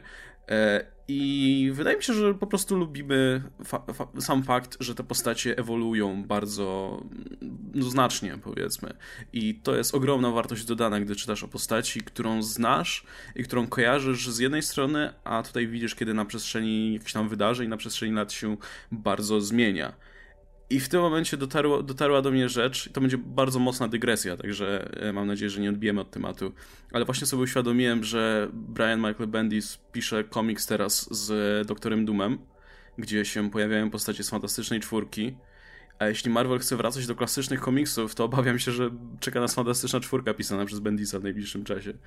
I Doktor Doom, który znowu będzie złoczyńcą? W to nie wierzę. Ech, to mam nadzieję, że nie nie, Bendis ma to do siebie, skoro jesteśmy przy tej dygresji, to Bendis ma to do siebie, że on kocha swoje postacie, a ten heroiczny Doktor Doom to jest absolutnie jego postać i on, on wiesz, jak no, będą Axel Alonso i tak dalej, będą szli na spotkanie, żeby ogadać o Doomem, to wiesz, Bendis w drzwiach stanie będzie, wiesz, za, drzwi blokował, żeby oni tam nie weszli. No ja widzę, jak on traktuje Jessica Jones, jak Milesa Moralesa, to są dla niego świętości i Bendis nie pozwoli w tej chwili. Jedna postać, które są spokojne, patrząc na to, jak dużą kontrolę po Civil War, co mu pozwolili pisać. Ja więc jak duże ma do powiedzenia w Marvelu Bendis, to o Duma może być spokojny. Więc to taka jedna rzecz. Ja nie mam nic przeciwko powrotowi Fantastycznej Czwórki. Ja też bym wolał, żeby Doom pozostał jak gdyby nadal i na tej drodze, na której jest. Z Doomem to jest jeszcze o tyle istotne, że po pierwsze, cofnięcie go do Wilana w tej chwili by nie miało żadnego sensu, bo idea tego, dlaczego on jest bohaterem, jest taka, że jako Wilan osiągnął już absolutnie wszystko. Jest chyba w pierwszym nawet komiksie tej serii motyw, kiedy on rozmawia z Hudem i Hud go pyta, jaki jest jego cel w życiu.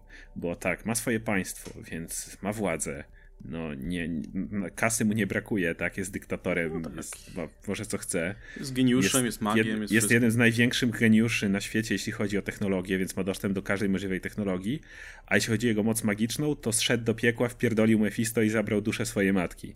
Więc e, co dalej? Jakby to jest to, że nie zrobił tego sam, ale, ale no, w sumie tak potężny jest Doom, więc jakby jego regres to nie ma w tej chwili żadnego, on nie ma do czego wracać.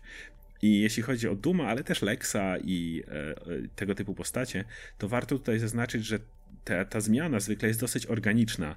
To nie jest tak, że jest pstryknięcie palcami, jak trochę z kapitanem Hydrą, e, który nagle obudzi się, bo, bo ktoś go zmienił, tylko te postacie już wielokrotnie wcześniej, nawet stojąc po drugiej stronie barykady, przejawiały jakieś tam zapędy. Na przykład Duma mogliśmy uwielbiać na długo, zanim stał się bohaterem, bo na przykład miał swoje oczko w głowie o imieniu Valeria. Mhm. Mogło dziać się nie wiadomo co, ale jego, jego e, tak, chrzest, chrześniaczka to po prostu chodź tutaj, Valerio, ale, ale wujku Doom, mógłbyś go nie zabijać? No dobrze. I to, czy tam, to, Doom nie zabije. Godfather Doom. Dobrze, Doom nie zabije. No właśnie, więc miałeś ten cały motyw. Miałeś Duma, który adoptował tego Krzysztofa Bernarda i świetna ich relacja pokazana w bodajże She-Hulk, Soula, gdzie no, miałeś już te takie przejścia. No czy sam fakt, że Doom przez większość swego życia wszystko co robił, robił po to, żeby osiągnąć odpowiednią no moc, żeby uwolnić duszę swojej matki. To był jego cel do lat 90., to było wszystko, co napędzało dumę. I możemy się do tego odnieść, mogliśmy, mogliśmy już to widzieć, więc to są postacie. Lex, Lexowi też się zdarzyło, może nie temu Lexowi, o którym niedawno wspomniałeś, Adam, ale też zdarzało się wynaleźć. Zresztą jego, w jego jakby sercu była zawsze dobro ziemi. Źle to trochę podchodził do tego, ale on widział zawsze Supermana jako autentyczne no, zagrożenie. Wiesz co, to jest też, to było tak pisane zawsze na dwóch poziomach, gdzie z jednej strony możesz to odczytywać jako tak, on widzi Supermana jako potencjalne zagrożenie dla ludzkości i jako taki hamulec do rozwoju ludzkości, ale z drugiej strony możesz to odczytywać też jako taką zazdrość o uwielbienie, dlatego że wszyscy kochają Supermana, a nikt nie kocha Lexa Lutora, który jak gdyby sam, sam wypracował swoją wielkość, sam jak gdyby wszystko osiągnął w życiu, sam nie, potrzebował, nie, nie, nie miał żadnych magicznych mocy i nie pochodzi z obcej planety, on sam musiał na wszystko zapracować i jego nikt w ten sposób nie czci. I dla, niego to było bardzo niesprawiedliwe, więc i ta jego I to jego uwielbienie dla człowieka, o którym on tak często mówi, to było często też pisane jako uwielbienie do siebie samego. Więc to było pisane też, wiesz, na takich, na takich dwóch poziomach, o tym też trzeba powiedzieć. Ja myślę, że z Lexem jest dużo gorzej niż w przypadku doktora Duma. Myślę, że Lex Luthor, ja wolę Lexa Luthora jako złoczyńcę, prawdę mówiąc. E, albo przynajmniej takiego Kingpina. E, taką postać, która jest bardzo inteligentna, ale jest tak wewnętrznie skorumpowana, że nie jest zdolna być do końca dobra. E, I e, no, u mnie w przypadku Lexa Luthora też to się stało troszeczkę nagle, dlatego że on po prostu zyskał moce Darkseida na Apokalipsji i teraz ma tę zbroję śmieszną, której lata. Która w ogóle wiadomo, że ta zbroja nie, nie wytrzyma zbyt długo, dlatego że wiemy o tym, już, już to właściwie zostało potwierdzone w Action Comics, że on prędzej czy później zacznie się zmieniać w takiego Darkseida, więc jak gdyby stanie się jeszcze, jeszcze, jeszcze gorszy.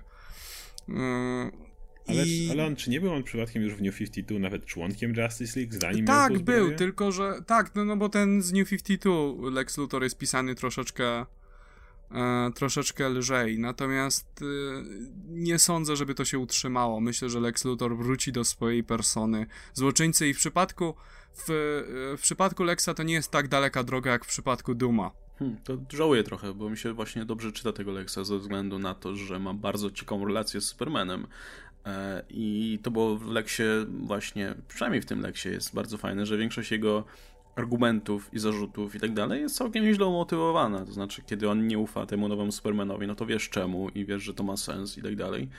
E, I wydaje się też jednocześnie dosyć kompetentnym, powiedzmy, bohaterem. Także tak samo jak w przypadku Duma zresztą, byłbym bardzo rozczarowany, gdyby się okazało, że ktoś tu chce wrócić do, do, do status quo, bo już się trochę zżyłem z tymi bohaterami i właśnie doceniam to, że oni przeszli pewną drogę, że do tego statusu bohatera, do tego statusu, żebym ja ich w ogóle lubił jako bohaterów, musieli właśnie osiągnąć coś, powiedzmy, po drodze. I tak samo trochę mieliśmy z doktorem Oktopusem. No tak, tak, tak ja pamiętam, jak właśnie tą, tą narzekaliście na, na, na pers tak. całą perspektywę na, przywrócenia go do, do statusu tak. quo i, i, standardowego, powiedzmy, statusu złoczyńcy. No to ja mam mniej więcej tak właśnie z um, Dumem czy, czy z Lexem teraz. Mi się po prostu zbyt dobrze czyta tych bohaterów, żeby ktoś miał to teraz zmieniać. Wolałbym właśnie, by, by jednak zostawić ich w tej roli, bo no, do, dobrych superbohaterów, którzy mają ciekawą historię, nigdy za wiele. Tym bardziej, że jak przyjrzy się w zasadzie rosterowi bohaterów Marvela, to masa bohaterów, co są po prostu zreformowani przestępcy, nie? Praktycznie duża część składu Avengers tego klasycznego to są ludzie, którzy tam po drodze przyszli do składu, nie? Od, od nie wiem, Hawkeye'a, Hawkeye. przez, nie wiem, no, przez. Rogue w X-Men, po, nie wiem, Wyżona i tak dalej. No to, to w większości są postacie, które zaczynały jako złoczyńcy, ale byli na tyle ciekawi i na tyle fajni, powiedzmy, mówiąc tutaj najprostszym językiem, że, że się przyjęli ludzie chcieli o nich czytać. I myślę, że tak samo jest z Dumem. Mam nadzieję przynajmniej, że tak będzie z Dumem czy z Lexem, że ludzie będą chcieli po prostu o tym czytać i, i zostaną, może jeśli nie na zawsze, to na dłużej w tej roli. Ja tutaj jeszcze chcę powiedzieć o, jeszcze, o jednym innym przypadku, czyli o drodze w drugą stronę, która też zwykle bywa permanentna. Jeżeli ktoś w którymś momencie jest, e, jak pisany jako bohater, ale przechodzi na drugą stronę i przechodzi w miarę sposób, nie przez to, że ktoś mu zrobił pranie mózgu, bo wiadomo, że to, to da się odwrócić, ale przez jakieś faktyczne wydarzenie, coś, co naprawdę go popchnęło, coś naprawdę nie wiem, jakąś traumę życiową, czy coś tego typu rzeczy, no to ci goście zwykle też pozostają już po drugiej stronie barykady, bo jest ten przykład tych złoczyńców, o których mówimy, że jakby ich nieszczęście stało się za kadrem albo w ich genezie, a mi chodzi o tych, którzy już przez lata byli bohaterami i potem stało się coś bardzo niefortunnego, co, co prze, prze, przerzuciło ich na drugą stronę i no tutaj już jakby nie było powrotu. E, Black Czy ja wiem? Black Cat jest no. tego typu przykładem. E, kto Reed Richards Ultimate Maker. No ja sobie go okay. nie wyobrażam, że on miałby kiedykolwiek znowu stać się dobry, że tak powiem. No nie, ale Maker ma naprawdę wyjątkową historię, jak gdyby on, wiesz, już, on jest już można zaliczyć do tych postaci, które żyją tysiące lat. No bo dosłownie Natomiast... żył tysiące lat. Tak. Jest psychopatą. tak. Jest psychopatą. Był, no jest, w zasadzie, wiesz, on ma sposób myślenia jak on nie ma sposobu myślenia jak Lex czy jak Doom. On ma sposób myślenia jak właśnie Apokalips albo ktoś. On się uważa za istotę wyższą, która no, żył tysiąc lat, jakby nie patrzeć w tym swoim city i, i, w zasadzie myśli w zupełnie inny sposób. Żył w izolacji tam praktycznie z tą swoją ekipą wyznawców. Tym bardziej, że akurat Reed Richards ma to do siebie, że on z samego początku był trochę dziwny i miał problemy. E, więc tutaj ta zmiana była dosyć organiczna. W sensie ona oczywiście była nagła dosyć i podejrzewam, że to po prostu był pomysł nagle, którego scenarzysta stwierdził, hej, zróbmy z Reeda Richardsa Wylana. To nie jest tak, że pewnie przy powstaniu już ktoś miał na to plan, ale tu pasowało to, no bo mm, do, do, ta postać miała potencjał na to, żeby po prostu zejść na, na złą drogę.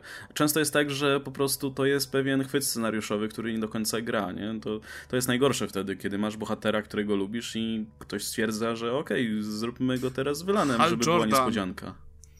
No tak. Hal Jordan. Hal Jordan, Właśnie chciałem... czy, czy nie wiem, Mary Jean Marvel Grey. i tak, tego typu rzeczy. Nie? Tutaj jeśli chodzi o Hala Jordana i Jean Grey, to yy, jasne, jeżeli to są postacie absolutnie pierwszoplanowe, które przez lata są pisane jako okładkowe postacie, to wiadomo, że prędzej czy później ktoś na nich wychował je przywróci. Mi chodzi przede wszystkim o, o postacie drugoplanowe jednak, te, które jeszcze, które nie były mm, tak bardzo na froncie, no bo jednak też ten Reed Richards z faktu, żeby z Ultimate, to już, to już powoduje, że był drugoplanową postacią.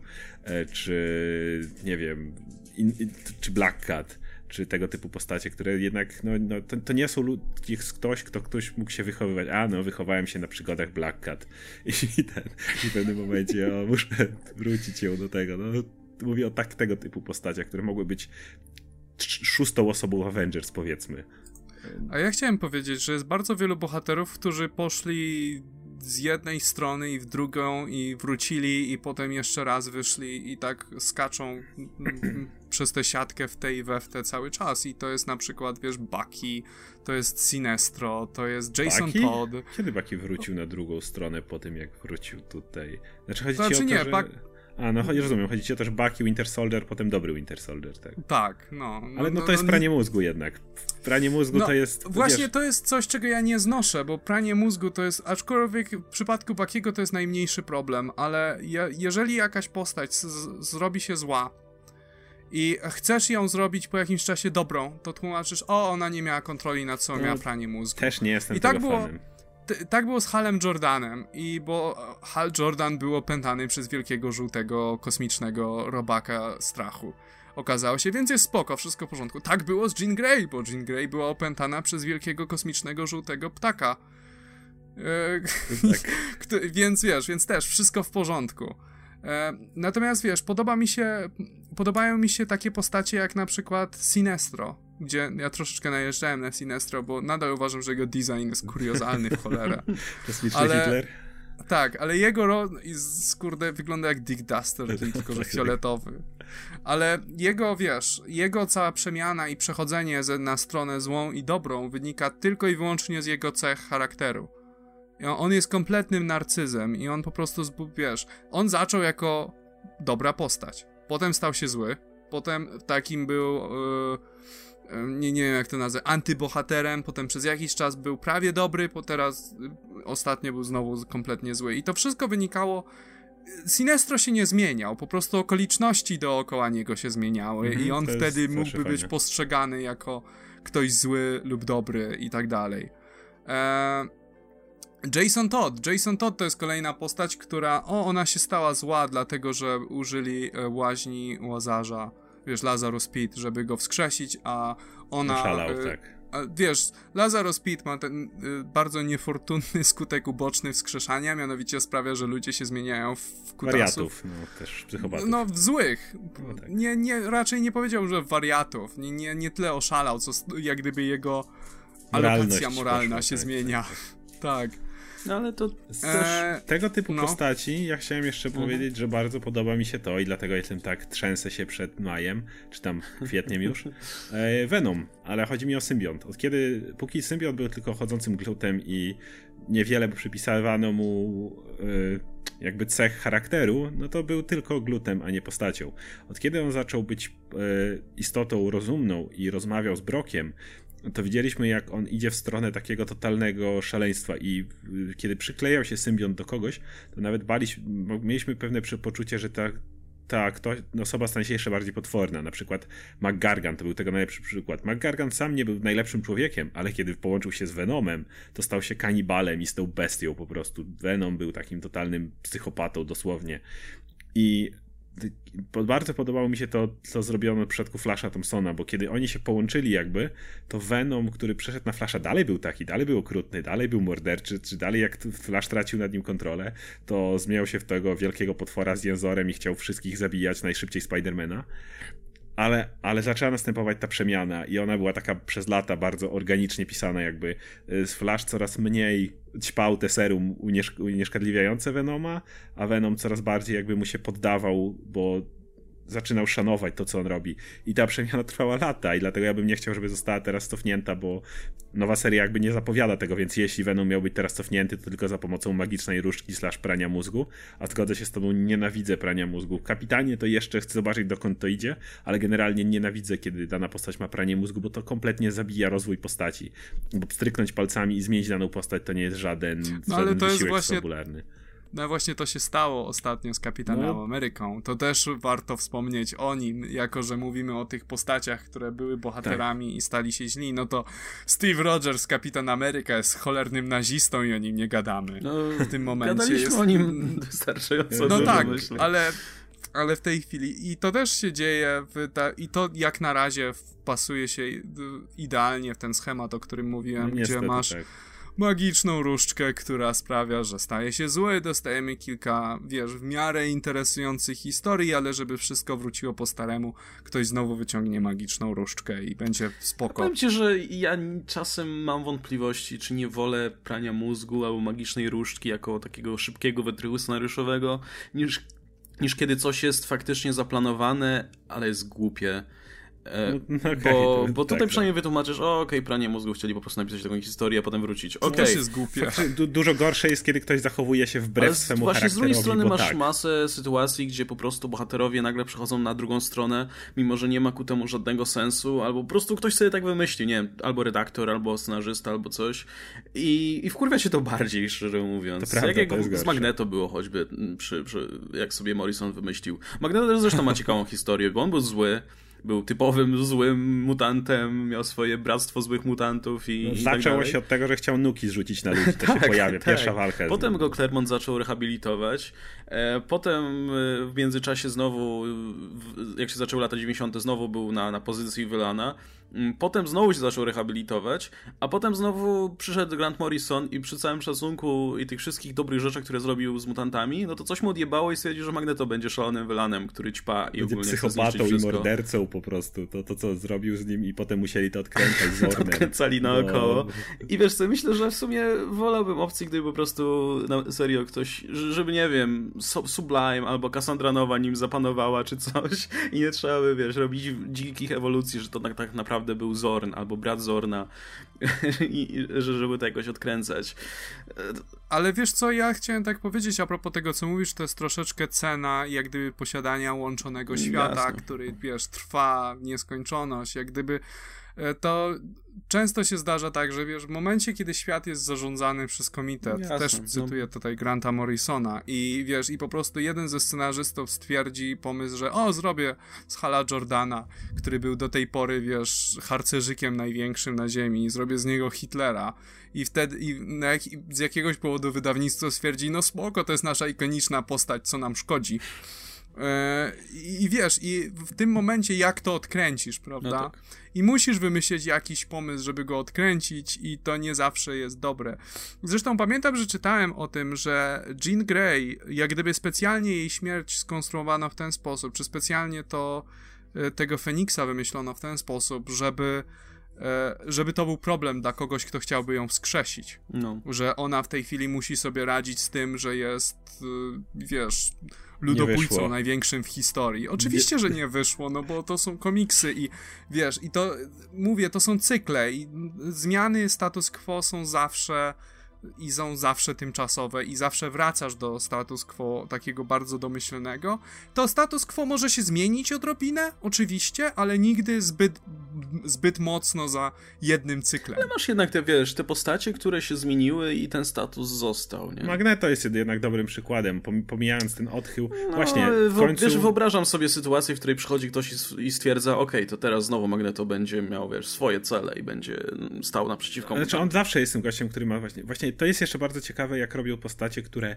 nie jesteś w stanie ich zaklasyfikować Magneto trochę pod to podchodzi, no tak. ale chyba najbardziej pod to podchodzą takie postacie jak Loki czy Maximus, których nigdy nie jesteś w stanie zaklasyfikować. Loki nie jest dobry, Loki nie jest zły, Loki, Loki. ma, jest po swo- Loki jest Loki. Nie jesteś w stanie absolutnie powiedzieć. On jest, on jest zawsze po swojej stronie.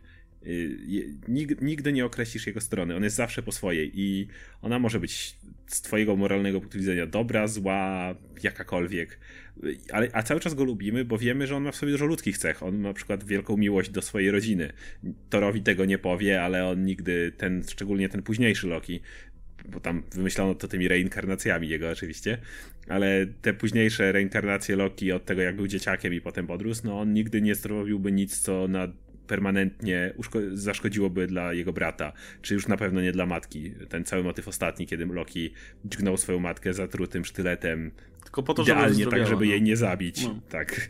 To, to, to, więc mamy, takie postacie też są bardzo ciekawe i one, ich nigdy nie trzeba zmieniać, to jest fajne. To są postacie, których y, jakby nie, nigdy ich statusu quo nie trzeba ruszać, bo możesz je napisać w prawie w dowolny sposób. Tak długo jak nie przegniesz, tak długo jak nie zrobisz z Lokiego zbytniego herosa, wiesz, który ratuje ludzi za wszelką cenę i tak dalej, jest taki super heroiczny, a nie zrobisz z niego znowu wilana, który morduje ludzi dla zabawy, to możesz go pisać jak chcesz. I to jest też ciekawe. No. no dobra, to w takim razie jeszcze pomówmy sobie o dwóch komiksach, które nam zostały do omówienia. Po pierwsze, zaczął się event w Deadpoolu. I powiem, powiem szczerze, e, ja już jestem na tym etapie, e, gdzie mam tak dosyć Deadpoola, w sensie tak mnie trochę już znudził i, i tak, e, no zbrzydł mi trochę, szczerze mówiąc.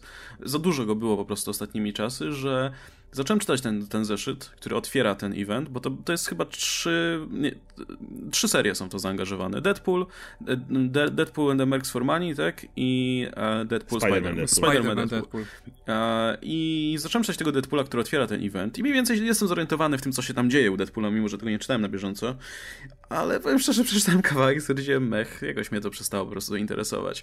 Także Oskar, mam nadzieję, że ty przeczytałeś i będziesz mógł powiedzieć, co się dzieje. Tak, jest to szczególnie bliski e, event dla osób, które w ostatnim miesiącu czytały Deadpoola Dracula, który wyszedł na naszym rynku, bo to jest bezpośrednio ciąg dalszy. Dlatego, że y, mamy Shikle, która starała się rządzić y, królestwem potworów w miarę pokojowo w porównaniu do Nowojorczyków, którzy mieszkają powyżej. No ale jeden z tych potworów gdzieś tam się szlaja i niestety zostaje przez Nowojorczyków rozstrzelany. Szykla próbuje dojść z swoich praw, oczywiście haha, potwór rozstrzelany, haha. No i ona uważa, że w takim razie sama swoją sprawiedliwość osiągnie. Zwołuje do miasta wszystkie możliwe potwory z całego świata i daje ultimatum Nowojorczykom takie same jak swego czasu dał Hulk w Wielkiej Wojnie Hulka, czyli macie ileś tam godzin na opuszczenie wyspy, a jak nie, to wiadomo. I póki co to się dokładnie tylko tak zaczyna. Deadpool szuka pomocy, żeby ją zatrzymać. Jednocześnie jest skonfliktowany w tym wszystkim i, nie, i, i niewiele ponadto się dzieje. Mamy potem gościnny występ Blade'a, bo Blade na końcu Deadpoola Drakuli obiecał, że jeżeli Deadpool nie przypilnuje w cudzysłowie swojej żony, to Blade to zrobi i Blade wiedział, mówił, że on wiedział, że prędzej czy później do tego dojdzie i Blade wraca i na razie jest tylko tyle a event ma trwać 6 zeszytów, co jest natomiast jedną zaletą. Powraca ten Frightful Five, czy tam jak oni się nazywali, czyli ta grupa potworów, którą poznaliście również w Deadpool Draculi. I dobra wiadomość, Markus Centaur, wojownik z symbiontem, z cukrzycą, ugryziony przez wilkołaka, Wilkołak. dalej żyje. tak, tak. Deadpool przejechał mu po nogach, tylko wtedy walcem, zgniótł mu komple- odciął mu nogi i przejechał po nim walcem, ale przeżył to, bo Symion go ochronił. No niestety nogi stracił, dlatego teraz jest cukrzykiem, e, centaurem wojownikiem ugryzionym przez wilkołaka, pokrytym symbiontem i posiadającym robotyczne nogi. Co nie ma sensu oczywiście, bo Sejmiot mógł było tworzyć nogi, ale tak nie, jest zabawnie. Tak, ale, a, ale wtedy, jakby, no wtedy nie doszłaby ta kolejna cecha, więc ja czekam aż Deadpool mu, nie wiem, wykuje oko, jeszcze będzie laserowe oko, czy coś takiego. No to jest postać, którą można... E, ten dowcip można ciągnąć, jest cały czas śmieszny w sumie, ale nic poza tym. Ja w ogóle ekscytujesz się chociaż odrobinę tym eventem, czy tak sobie? Przestałem niestety, bo odkryłem, że y, Spider-Man Deadpool to jest wracamy do pisania e, Spider-Man Deadpool znowu na ten sposób, co był, czyli na czas eventu pisze to kto inny, nie Kelly, wątek z e, ICBC znowu zamrożony. Teraz dostaniemy dwa komiksy Spider-Man Deadpool nawiązujące do tego eventu i dopiero potem dostaje z powrotem Kelly będzie pisał. Więc ta. ta seria tak wkurwia po prostu przez to i, i ten event wtedy ten sposób jeszcze bardziej wkurwia mnie ten event w tym momencie niż wcześniej, bo chciałem jak dostać ciąg dalszy. Mamy takie, wiesz, drastyczne zakończenie. Spider-Man wyrusza, walka o jego duszę i tak dalej. E, powróćcie za trzy miesiące, czy za ile to wyjdzie. I... Tak, ja mam identyczne odczucie. Ta, ten event to jest taki gigantyczny cockblock dla, tak. wiesz, Spider-Man Deadpool, gdzie czekasz na coś. Ja w ogóle mnie to nie interesuje. Czytam to i to jest drętwe kompletnie. Ten humor no. mi już przestał bawić. Je, właściwie jeden joke mi się tylko spodobał z całego no zeszytu i to jest moment, jak pojawia się Steve Rogers. tak, Steve, Steve Rogers Jak się pojawia Steve Rogers, na pierwszym planie jest Arka Przymierza.